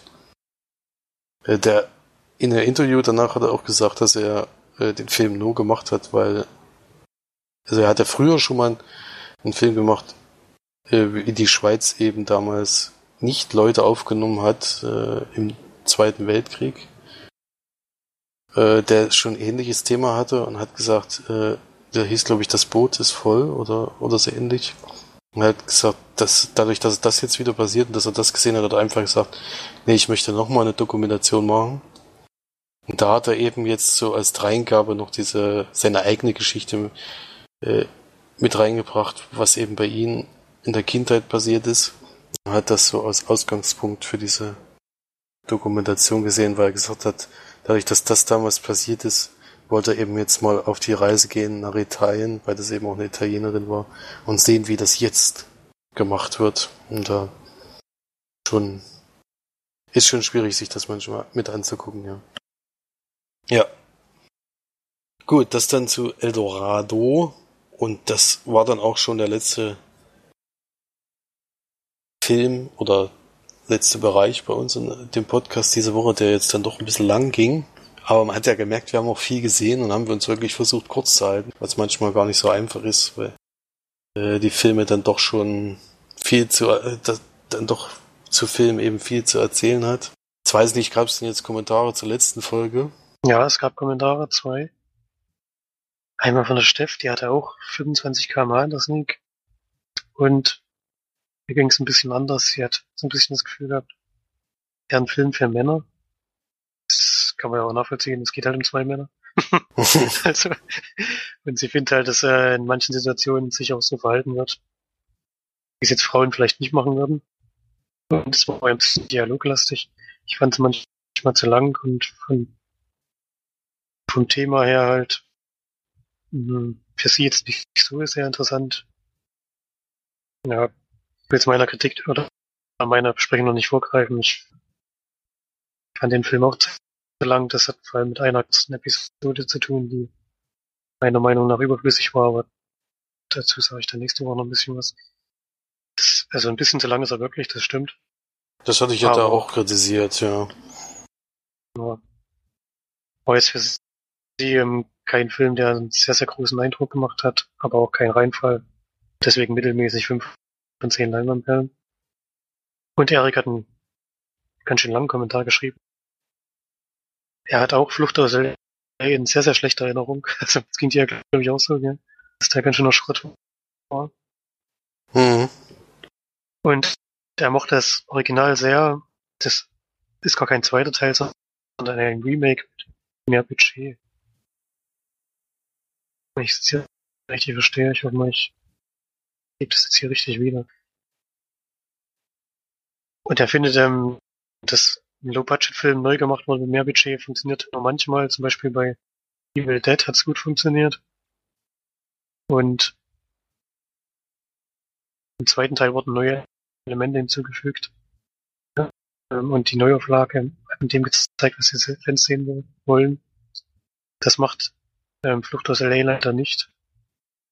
Wirkt wie ein verzweifelter Versuch, mal Kasse zu machen.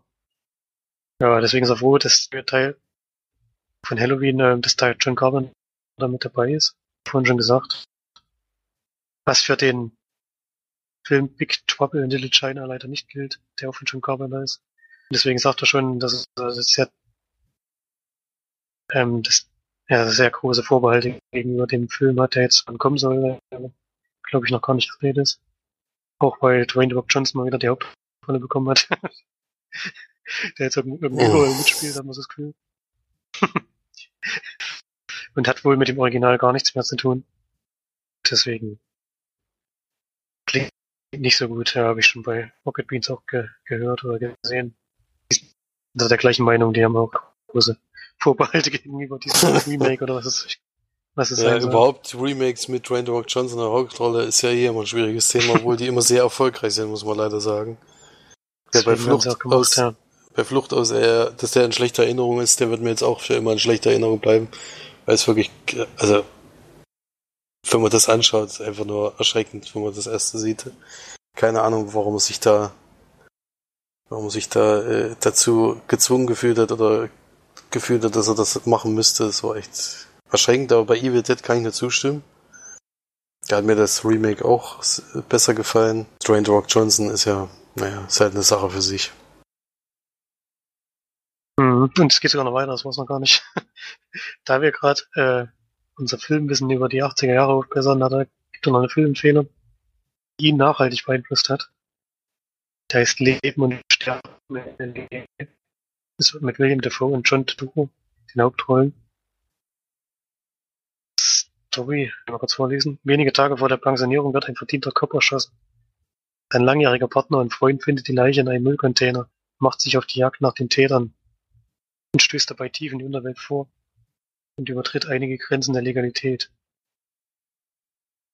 Ja, nach der Beschreibung habe ich schon ein bisschen Bock jetzt schon auf den Film. also ich bin schon dabei, ich, ich gucke gleich mal, ob es den da gibt, weil dann muss ich gleich auf die Leihliste schmeißen. Und er hat jetzt noch geschrieben, von dem Film gibt es jetzt eine nagelneue Abtastung, ein neuer Special Edition. Die hat sich auch direkt bestellt, natürlich, und wird wahrscheinlich diese Woche noch geliefert. Wenn ich sie richtig lese. Ja, freut sich schon sehr drauf, ihn wiederzusehen. Also ich kenne ihn, glaube ich, noch nicht, sagt nix, der Titel. Ist aber schon auf die Watchlist gelandet. Gibt's aber wahrscheinlich nicht in dem Stream, ne? Sonst hätte er das wahrscheinlich ja, dazu geschrieben. Das lässt sich ja schnell nachprüfen, Mensch. Heutzutage. Geht er ruckzuck mit dem Internet, mit dem Internet.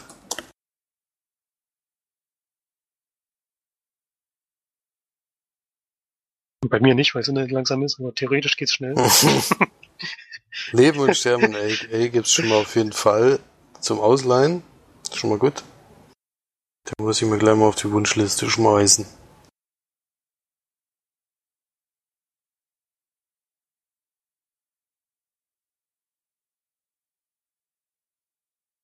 Vielleicht schafft das noch. Ich hab, bin allerdings, der Monat ist schon fast rum. Ansonsten müsste man tatsächlich kaufen. Stream ist jetzt zumindest zur Zeit nicht.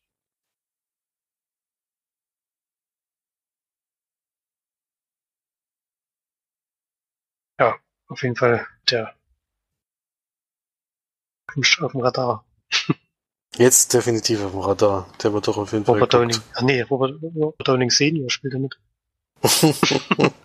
Den habe ich auch noch nicht gesehen. Mhm. Ja, also definitiv wird er geguckt. Überhaupt die Filme aus der Zeit äh, gucke ich zurzeit irgendwie gerne, weil es aus den neuen Sachen äh, dann doch sehr generisch ist, was wir in letzter Zeit sehen. Und irgendwie, sicherlich ist es damals auch schon so gewesen, aber diese großen Klassiker, die man jetzt noch nicht gesehen hat, die haben schon immer noch was, was Eigenes, was man sich gerne anguckt. Deswegen gucke ich da auch nach Sachen gerade, die, die interessant sind. Ja. Naja, das dann zu dem Podcast für diese Woche. Es neigt sich langsam das Jahr des, äh, jetzt sage ich das Jahresende zu. Ist, eigentlich wollte ich darauf hinweisen, dass demnächst die nordischen Filmtage sind. Das ist ja auch immer ziemlich am Ende des Jahres ist, wo wir auch wieder komplett, diesmal sogar mit allen drei Leinwandperlen vor Ort sein werden und sicherlich sehr, sehr viele Filme gucken werden. Also nächste Woche wird es da noch eine reguläre Folge geben und dann wird es dann mal gucken, wie lang es da dauert, aber es wird auf jeden Fall eine sehr lange Folge sein und wo wir auch versuchen mit äh, alle mit ins Boot zu holen, die eben vor Ort sind. Also unser Cousin wird da auch wieder dabei sein, der sicherlich auch ein bisschen was erzählen wird. Und mal gucken, was wir alles sehen werden. Aber jetzt äh, gucken wir erstmal, was diese Woche passiert. Zu viel wird es auf jeden Fall nicht mehr filmemäßig. Also nächste Woche muss man sich nicht nochmal so lange unseren Podcast anhören, denke ich mal. Aber dann bestimmt wieder. Aber macht euch erstmal eine schöne Zeit bis dahin. Jetzt ist dann doch der Herbst dann doch eingeschlagen, jedenfalls seit heute habe ich das Gefühl. Da kann man schön ins Kino gehen bei dem. Kann man schön ins Kino gehen, das ist, ist gerade die beste Zeit. Äh, jetzt kommt bald Halloween auch ins Kino, kann man sich ein bisschen gruseln. Und dann guckt mal, was noch so kommt. Ich habe einige Filme vorgestellt, die heute, äh, die dann am Donnerstag anlaufen. Und wir hören uns dann nächste Woche. Haben da auch ein Special für euch zwar was wenig mit Film zu tun hat, aber vielleicht gibt es ja da auch was, was auf Film basiert. Äh, ansonsten können wir da trotzdem mal drüber sprechen und mal gucken, was wir bis dahin gesehen haben. Eine schöne Zeit auf jeden Fall und bis bald. Tschüss. Tschüss.